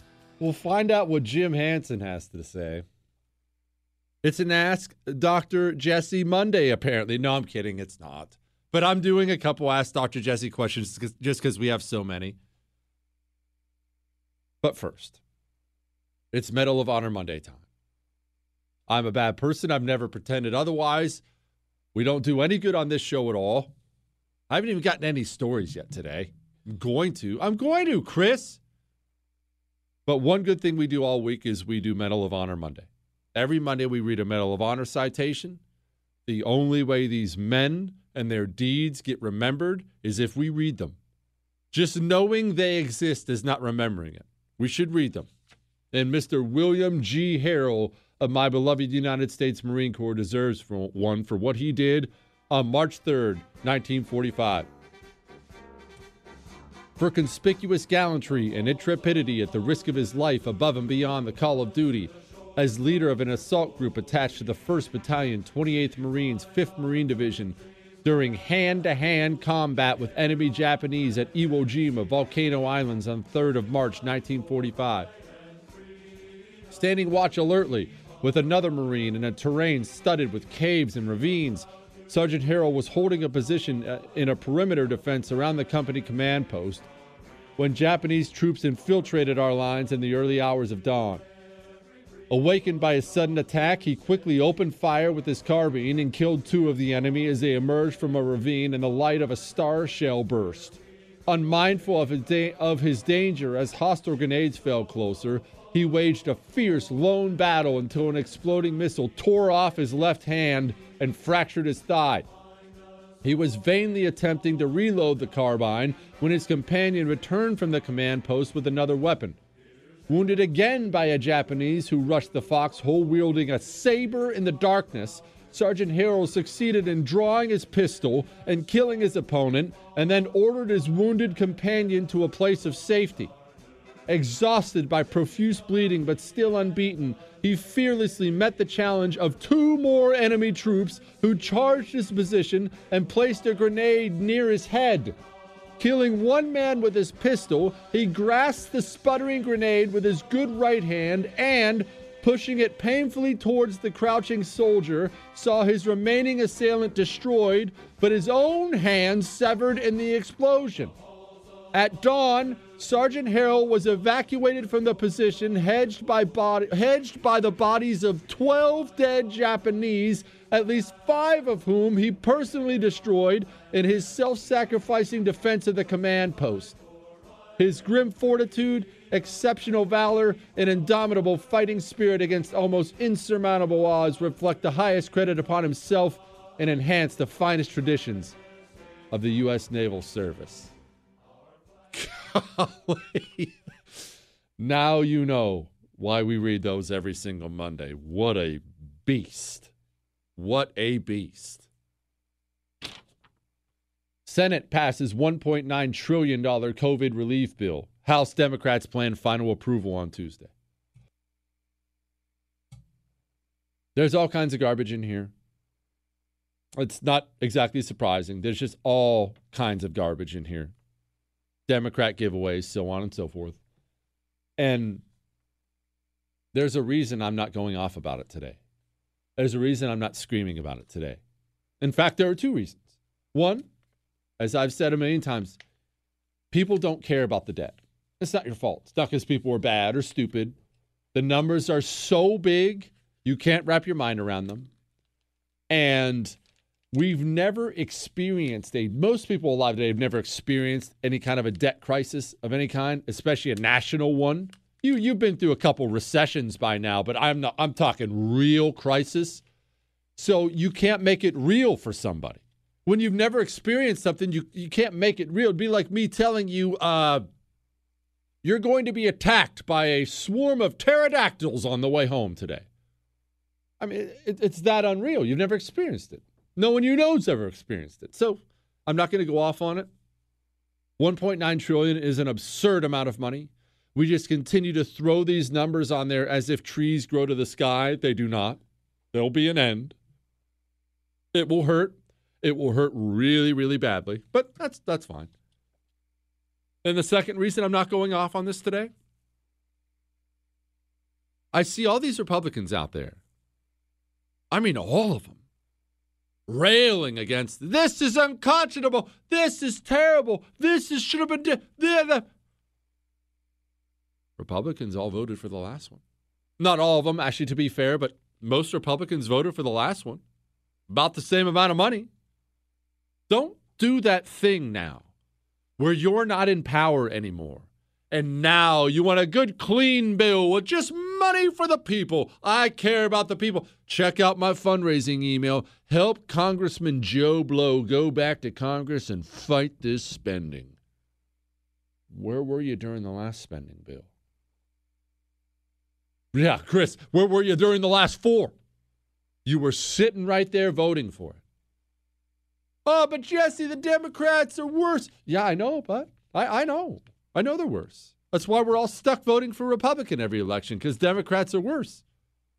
But don't don't send me your fundraising emails. Don't send me your text messages. Ah, Jesse, help Senator Jerkwater fight Democrat spending. Buddy, I'm not a dog. I have a memory that lasts longer than seven minutes. I remember what you just spent years doing. I demand better. Headline 12 year old arrested for four carjacking incidents in Washington, D.C. All four incidents happened in the span of an hour. The incidents began around 6:30 p.m. when a rideshare driver picked up a customer that was approached by two suspects. One of the suspects pointed a gun at him from the driver's side door, ordered him to get out of the vehicle. According to an incident report, the other sub- uh, suspect grabbed the victim's phone, whatever. 12 year old. 12 years old. Four carjackings in an hour. I understand this is probably an extremely misguided young man, not on the best path in life. However, hear me out. Hear me out, Chris. I'm not supposed to see potential there. I have a 12 year old, pretty independent kid. We've raised him that way. Uh, he takes too long to tie his shoes. 12 years old, four carjackings in one hour? Tell me why, and I'm not even kidding about this. I'm not even I'm, I'm not I'm not being tongue in cheek. Tell me why we shouldn't have some kind of youth military preparation program to take a young man with potential like that in.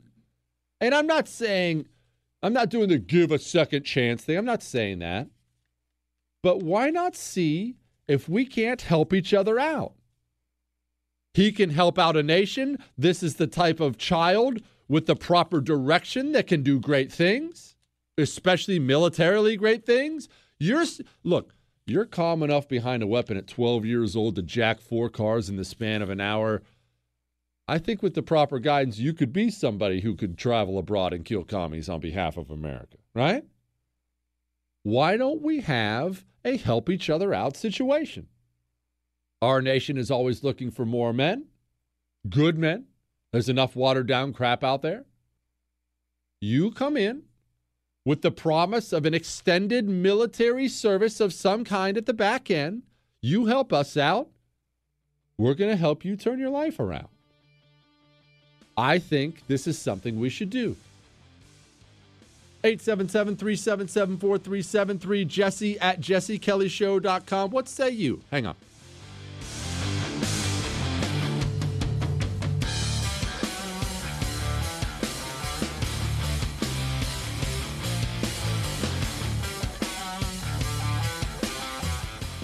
SuperBeets Heart Chews becomes part of your daily routine. I eat two SuperBeets Heart Chews every single day. It's just part of what I do. I eat mine with dinner. I'm not telling you when you have to eat yours. And they taste so good. I eat the pomegranate berry. They taste so good, you'll look forward to it. You'll look forward to it. Mine, it's my dessert every single night. You have to take care of your heart you have to take care of your blood pressure. High blood pressure, heart problems, they are part of the Kelly family existence. So I even have to take extra steps. SuperBeets Heart Chews, they allow me to take a step that's natural. You know how much I hate pills, how much I hate pill bottles. Go to getsuperbeets.com slash Jesse. That's getsuperbeets.com slash Jesse. When you buy two bags, you get the third free. Jesse Kelly. On air and online at jessekellyshow.com.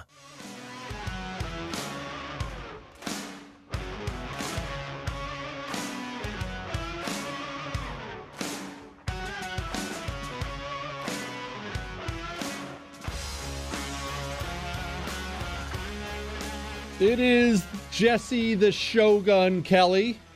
Shut up, Chris. I have to I have to go by these nicknames I made for myself. See this one? See this one? Remember what I've been telling you about get your kids out of government schools? And you know how I've been talking about colleges and sending your kids to college. Your kid has to go to college. Go to college. You better go to college. Please go to college. Go to college. And I keep saying, why? Are you sure you want them to go to college for them to have a better life? Or do you want them to go to college so you can tell friends and family they went to college? You understand what they're teaching your child at college now, right? American universities across the country. Tell me specifically, why do you want them to go to college? Now, if you have, if they have some particular goal that requires a degree, totally get it. But why is go to college a goal? That's the dumbest goal. I, I, you know how many college students? We had a guy fill in for Jewish producer Chris once. Not that Chris ever takes a day off, but we did have a guy fill in for him one time. He allowed me to tell the story on the air but he was this is before the show got nationally syndicated i mean this is when i think this is when i was doing an hour at seven o'clock at night and he wasn't he wasn't you know, my producer. He just kind of filled in that day. He was a catch-all. He ran the he ran the radio boards and stuff like that in the station. Just a normal guy. His parents had told him that his whole life. Go to college. You have to go to college. Why go to college? Go to college. Oh, you have to go, go to college. Everyone goes to college. He went to college. He was a board op. I believe he was making $15 an hour. I may have that wrong. Not even that, Chris? Okay, never mind. He wasn't even making $15 an hour. 26, I think. 24, 25, 26. He had $100,000 in college loan debt. $100,000. Oh, but go to college, right? That's that worked out well. Go to a trade school. Guide your children if they're at all inclined to go to a trade school. Go be an electrician, a plumber, an HVAC guy. Go be an x ray technician. Go look into your options with almost no debt at an early age, working a good job for good pay.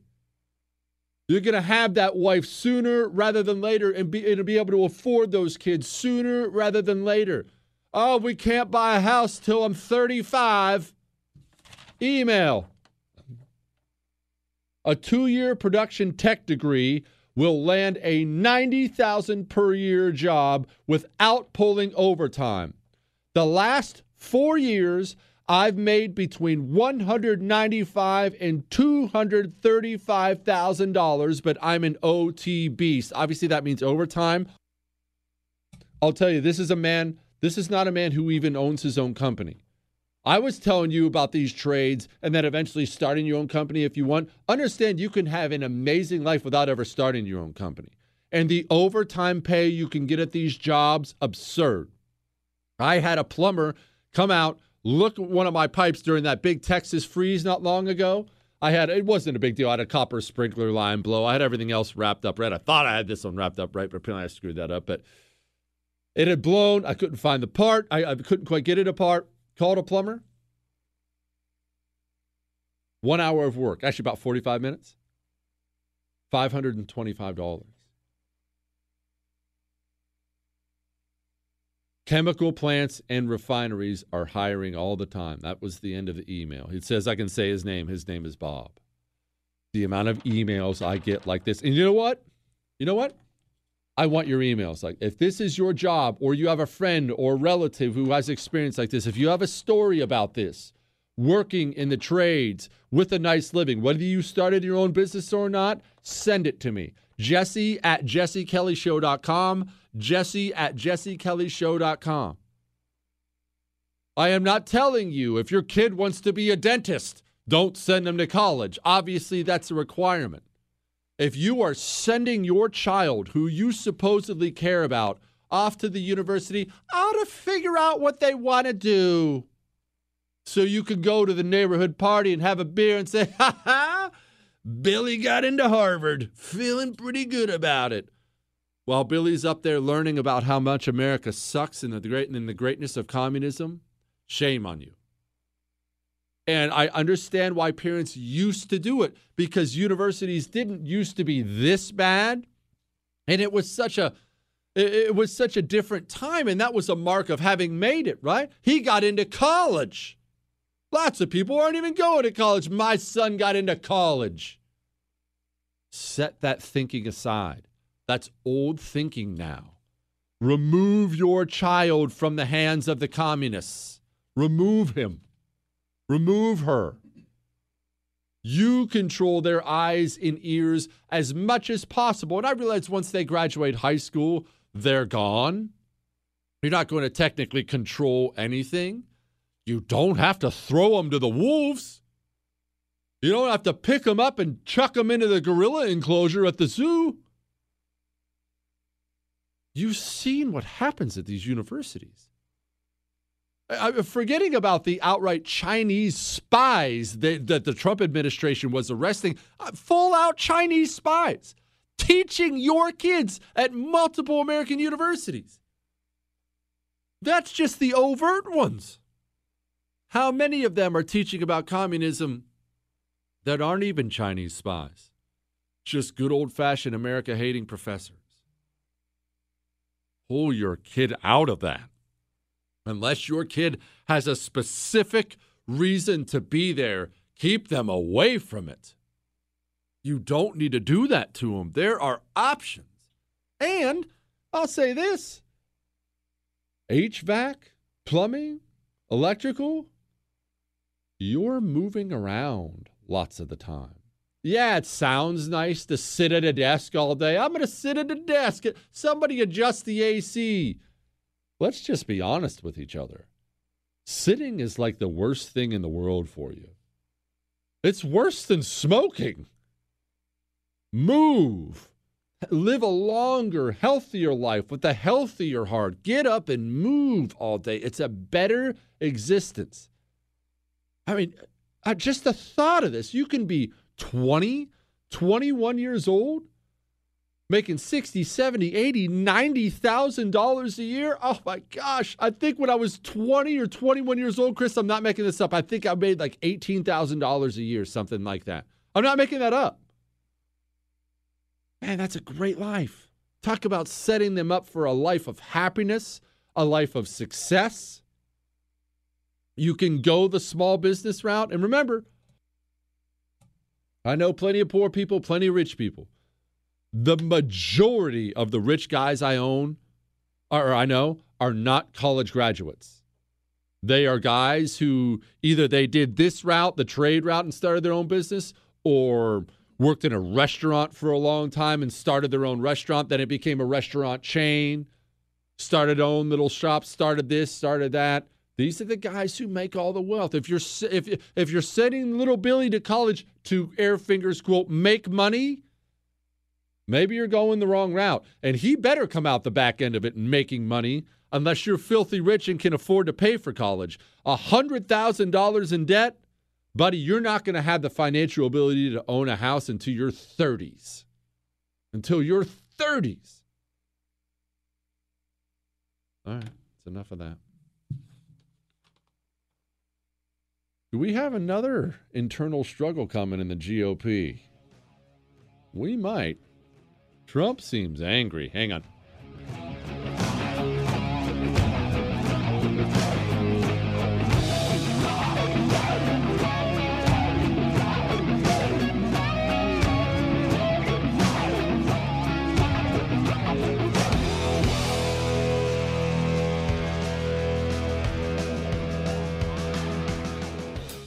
One in three adults has prediabetes. One in three. That means it could be you, your football buddy, your football buddy, or you, your best man, your worst man, you, your dog walker, your cat jogger. While one in three adults has prediabetes, with early diagnosis, prediabetes can be reversed. Take the risk test at doihaveprediabetes.org. That's doihaveprediabetes.org.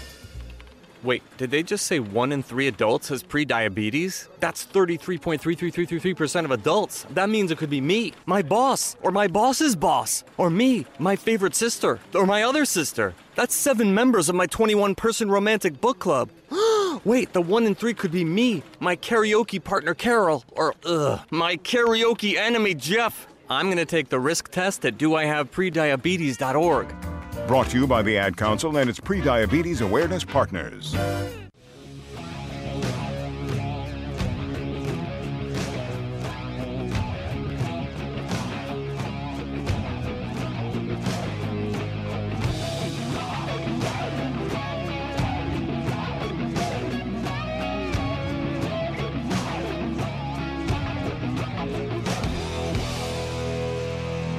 Love having Uncle Jimbo on.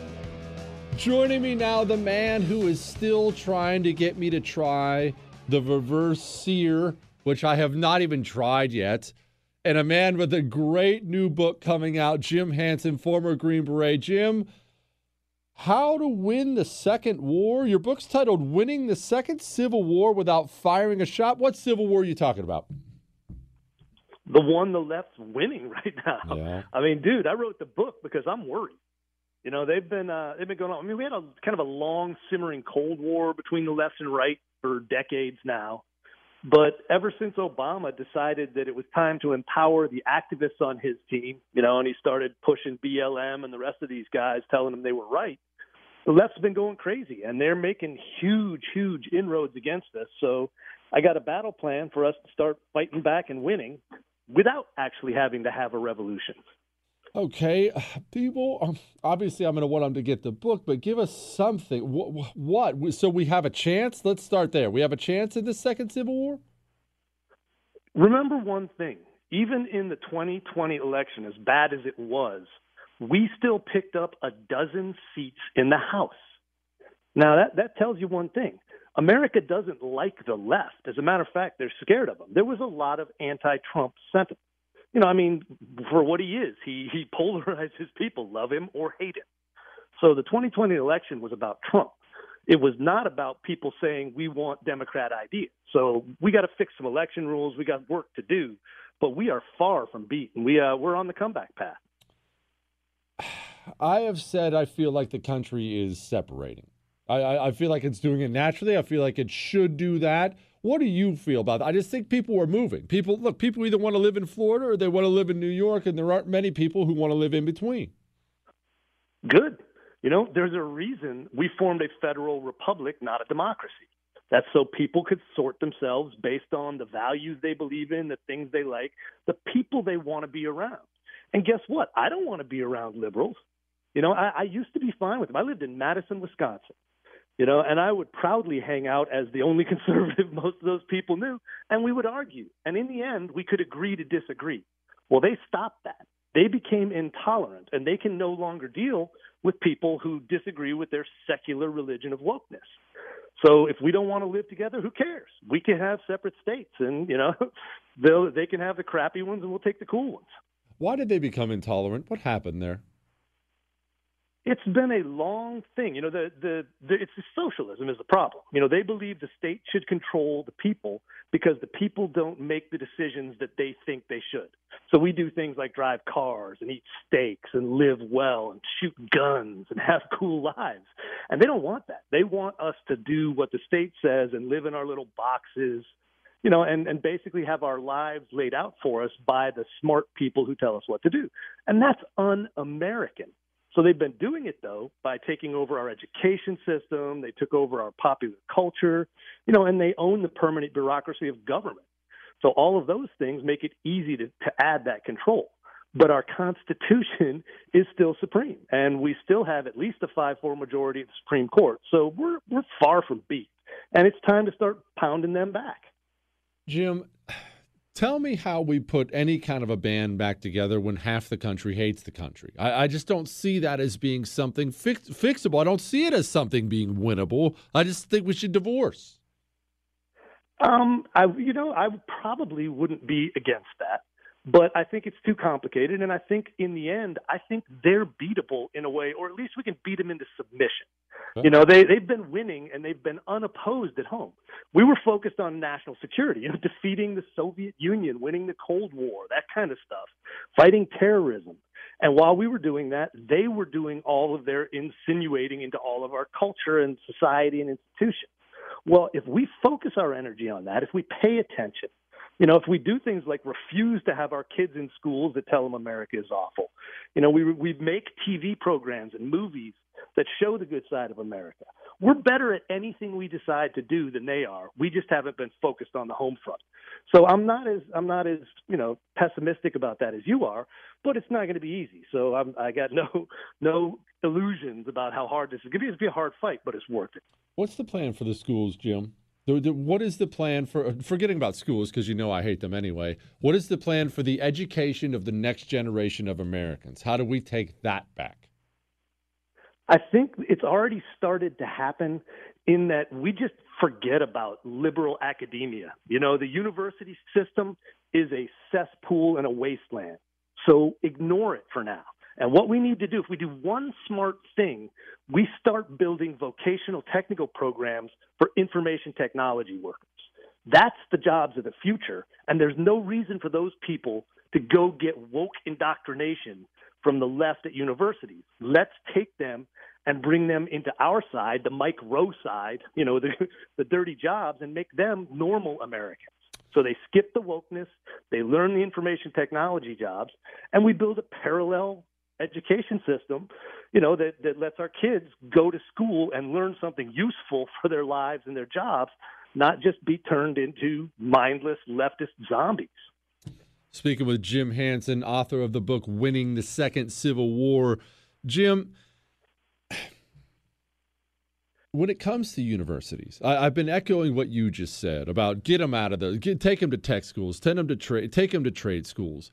But these universities are still a destination in the minds of so many Americans on the left and the right, just from tradition. You know, people want to brag. Oh, my b- little Billy got into college. Sarah got into college. I'm so proud of her. How do we change that mindset? Because I think that mindset has to die.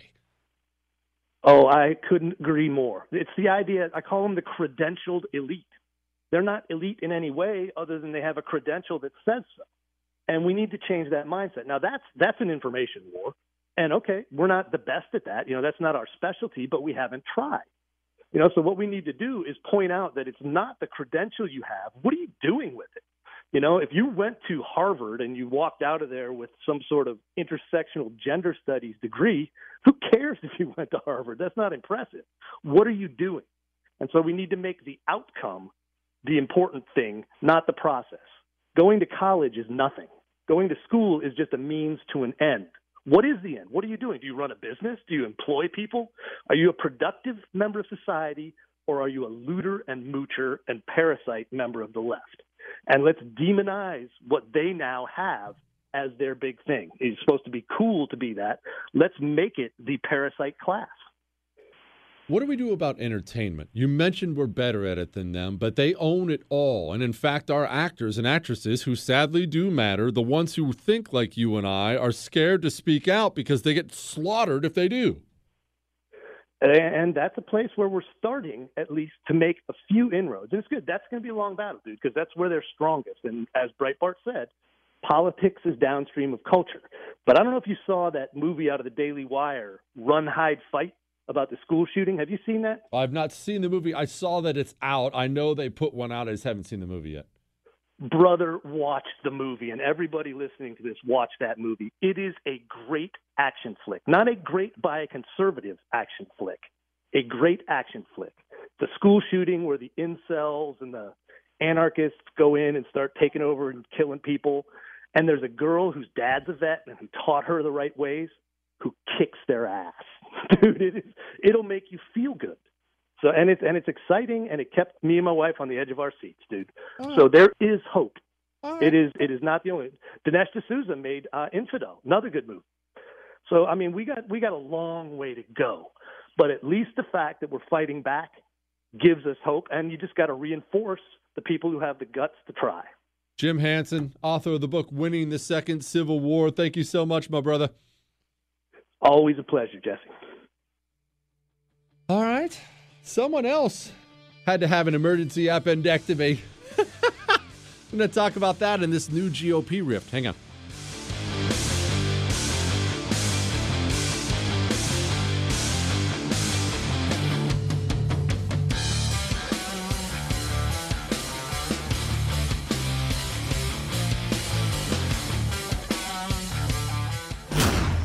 Miss something? There's a podcast. Get it on demand wherever podcasts are found.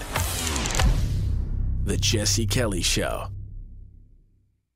It is very hard to quit dipping tobacco. Look, it's hard to quit smoking. It's it's it's hard to quit. It's addictive. And let's not do that thing where we're all it's gross. It may be that, but it's fun. I loved it. I still love it if we're being honest.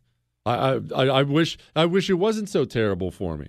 So to quit, which I did, I needed Jake's Mint Chew. I had to have something like that. And look, it's available in 11 different flavors, seven different flavors in pouches. You have to try their CBD pouches, by the way. That is by far my favorite. I love their CBD pouches, but no nicotine, no tobacco, no sugar. Jake's Mint Chew will help you quit in a healthy way. Go to jakesmintchew.com. That's jakesmintchew.com. Use the promo code Jesse. That actually gets you 20% off.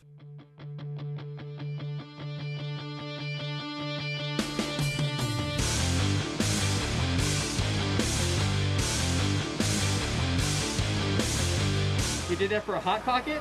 Yes. All that for a hot pocket. You broke into a bank for a hot pocket. Hot pocket. For a hot pocket. Was it worth it? Hell yeah, it's worth it. Yeah, it's worth it. A hot pocket? Hell yeah.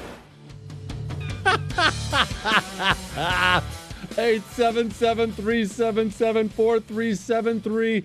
Chris and I were just talking about the tale during the break of the man who broke into the bank to warm up his hot pocket. what a legend. All right. this email got me. I had told the story, I think it was last week or the week before. I don't I don't plan, so I don't remember. About getting an emergency appendectomy. This guy writes in handsome oracle, which is the way to start an email, Chris. I heard your appendectomy story and figured it would be fun to share mine. Super Bowl Sunday 2020. Oh wow. You just had it. I woke up with a slight stomach ache, but I figured wait, Super Bowl Sunday, this last one was 2021. This is a year ago. Shut up, Chris. I woke up with a slight stomach ache, but figured it was from the brewskis I had the night before. I got to church that morning and then out to lunch at Chipotle with my small group afterward. By that time, my stomach pain had gotten worse to the point where I did not eat very much. Considering I have the reputation of being the guy who eats food for two or three people, this was kind of weird. I came to the conclusion that it was bad backup of gas pain. He's not wrong, I should say. When I had, I'd never had gas pain like that was a weird thing. But when you have it, it feels like you're like full. It feels like you're full of air and it hurts. Anyway, I went to the store after lunch and got some Gas X, and then it took approximately and then took approximately four times the recommended amount. I tried to walk it off for approximately an hour with no success. I make some bacon weenies for the Super Bowl party I was planning to go to that evening. Note that it was uh, at my girlfriend, now fiance's parents' house, and it was only the second or third time I'd been to their house. I make it to halftime of the game and need to make a run to the bathroom. It was rough to say the least. The pain was so great that I ended up throwing up and going home. Being as bullheaded as I am, I was still convinced that it was gas pain. I wake up the next morning with worse pain than the previous day and reluctantly go to the hospital. The doctor knew instantly that it was an appendicitis and gets me into surgery. The nurses chuckled when I got over the shot of anesthesia in my arm and said, Man, I need some more of that when you guys are done. Over a year later, and I'm still waiting for it. Thanks for all you do and keep up the good work. It is a different kind of a pain. I've had people, once you have one, people uh, just instinctively start fig- trying to figure out if they're having one because you can die from the thing. It's not a stomach ache. It is different. It, it, it trust me on this. It is different. This is from the post millennial. Trump sends GOP cease and desist lo- order or letter asking them not to use his name. Apparently, Trump got wind of the fact that many GOP organizations are still using his name and likeness to raise funds for themselves, which then go to people who tried to unsuccessfully impeach him. Look, Donald Trump believes a couple things. And I'm not here to tell you he's wrong. Donald Trump believes all the way that that election was stolen from him. He does. He believes it 100%. He put out a letter recently about the crisis at the border. He wouldn't refer to Joe Biden as president. Doesn't think he's president. Joe uh, Donald Trump believes that election was stolen from him. He believes the Republican Party did not stand up for him the way the Republican Party should have. And I'm not here to say he's wrong. I'm not here to say he's right. I'm here to say this. This is the part of this I focus on because this is what it means for the future. This is going to be a problem in the future. What I what I mean by that is this. If the most popular Republican in the United States of America by a mile. Remember, he's the most popular Republican by a mile. If the most popular Republican in the United States of America has a real unresolved axe to grind with the Republican Party itself, that doesn't necessarily manifest itself in good ways. As I've said before, that this whole civil war in the GOP, battle for the future of the uh, of the GOP, this is a good thing overall. It's a very very good thing. It's a healthy thing. We need to have this fight. Let's have it out. It's, it's fine. But if Donald Trump is going to be a problem for Republicans, it might be a rough four years for Republicans just because Trump is so popular. He has the power to hurt them. Ask, ask. You know what? You want to do some fishing for how people think? Put something positive on social media out there for Mike Pence. Mike Pence was Donald Trump's vice president for four years. Mike Pence had a great debate with Kamala Harris. Everybody remembers when he just destroyed her. But Mike Pence was very, very quiet during that whole election fraud thing. In the minds of Trump's supporters, Mike Pence is a dirty traitor who should never see the office again. This is the guy who was just Trump's vice president. He should be the likely nominee. He gets crushed in lots of these polls. Crushed. This could be a problem. Could be a problem. Something to keep your eyes on. Hang on, hang on one second. Some guy's living off beer.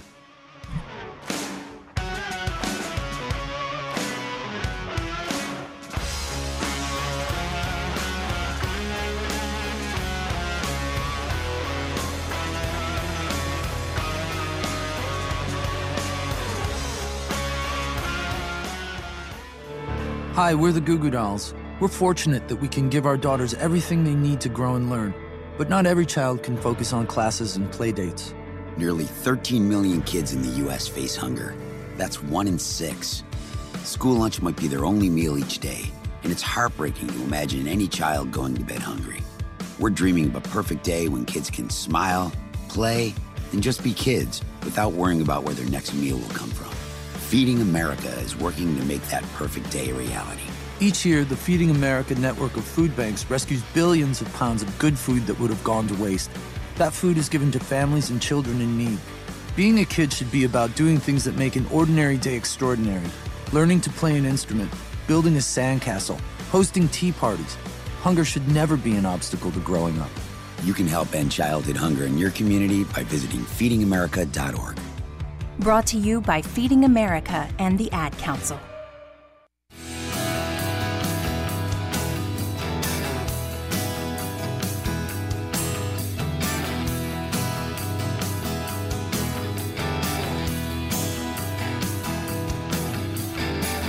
Biden orders creation of Gender Policy Council.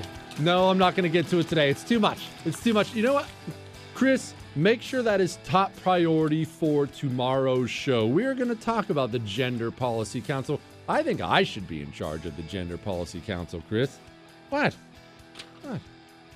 Man lives, uh, this is from thedrinkbusiness.com. Man lives on nothing but beer for Lent to raise money for the hospitality sector. You know what? I have been looking to do something charitable for some time now. What, Chris? What? I can I can do stuff for a good cause. I am going to join this man's cause? What? This is something we can do for the Oh, I'm sorry you don't want to better your community like I do. Some of us like to give back, Chris. I'm going to give back in the same way this guy did. It is a beer only diet for me. 877 377 4373. Leave us a voicemail if you don't catch us live. Jesse at jessekellyshow.com. That's all.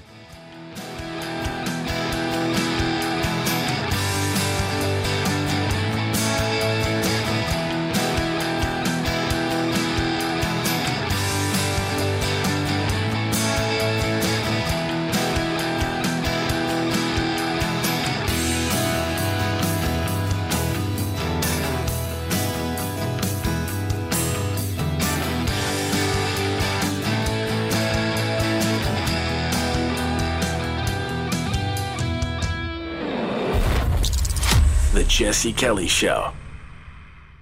Your holster is way more important than you think it is. It's just way more important than you think it is. What look, and I get that. The holster's not the sexy part of carrying firearms, right? You want to talk about your weapon and your ammunition. You, you want to talk about your safety training. You want to talk about how you did at the range. Oh, look at my groups. I was doing these failure drills today, and all that stuff's really important. I mean, really, really important. I'm not discounting that. But I've known so many people who do all those things. They take all the necessary steps and then they carry with a holster they bought from a big box hunting store that was made a thousand at a time. Please don't put your life in one of those holsters. You need to trust Northwest Retention Systems because it's all custom made gear. It's the only thing I carry around. NWRetention.com. That's NWRetention.com. Use the promo code Jesse, get you 10% off. I'm Hannah Storm, and my new podcast, NBA DNA with Hannah Storm, chronicles my six decades in professional basketball. From growing up in the sport to becoming one of sports TV's first female broadcasters. Join me as I dig deep into the game's history, unearth some wild stories, and talk to my friends from the world of basketball, from Dr. J to Charles Barkley. It's been a wild ride, and now I get to take you with me. Listen to NBA DNA with Hannah Storm on the iHeartRadio app, Apple Podcasts, or wherever you get your podcasts. If you love sports and true crime, then there's a new podcast from executive producer Dan Patrick and hosted by me, Jay Harris, that you won't want to miss. Playing Dirty Sports Scandals. Each week, I'm squeezing the juiciest details from some of the biggest sports scandals ever. I'm talking Marcus Dixon, Olympic gymnastics, Cain Velasquez, salacious Super Bowl level scandals. Join me on the dark side of sports by listening to Playing Dirty Sports Scandals on the iHeartRadio app, Apple Podcasts, or wherever you get your podcasts. I'm Saleha Mohsin, and I've covered economic policy for years and reported on how it impacts people across the United States. In 2016, I saw how voters were leaning towards Trump and how so many Americans felt misunderstood by Washington. So I started the Big Take DC. We dig into how money, politics, and power shape government and the consequences for voters. With new episodes every Thursday, you can listen to the Big Take DC on the iHeartRadio app, Apple Podcasts, or wherever you get your podcasts. The Big Take from Bloomberg News brings you what's shaping the world's economies with the smartest and best informed business reporters around the world. We cover the stories behind what's moving money and markets. And help you understand what's happening, what it means, and why it matters every afternoon. I'm Sarah Holder. I'm Saleha Mohsin. And I'm David Gura. Listen to The Big Take on the iHeartRadio app, Apple Podcasts, or wherever you get your podcasts.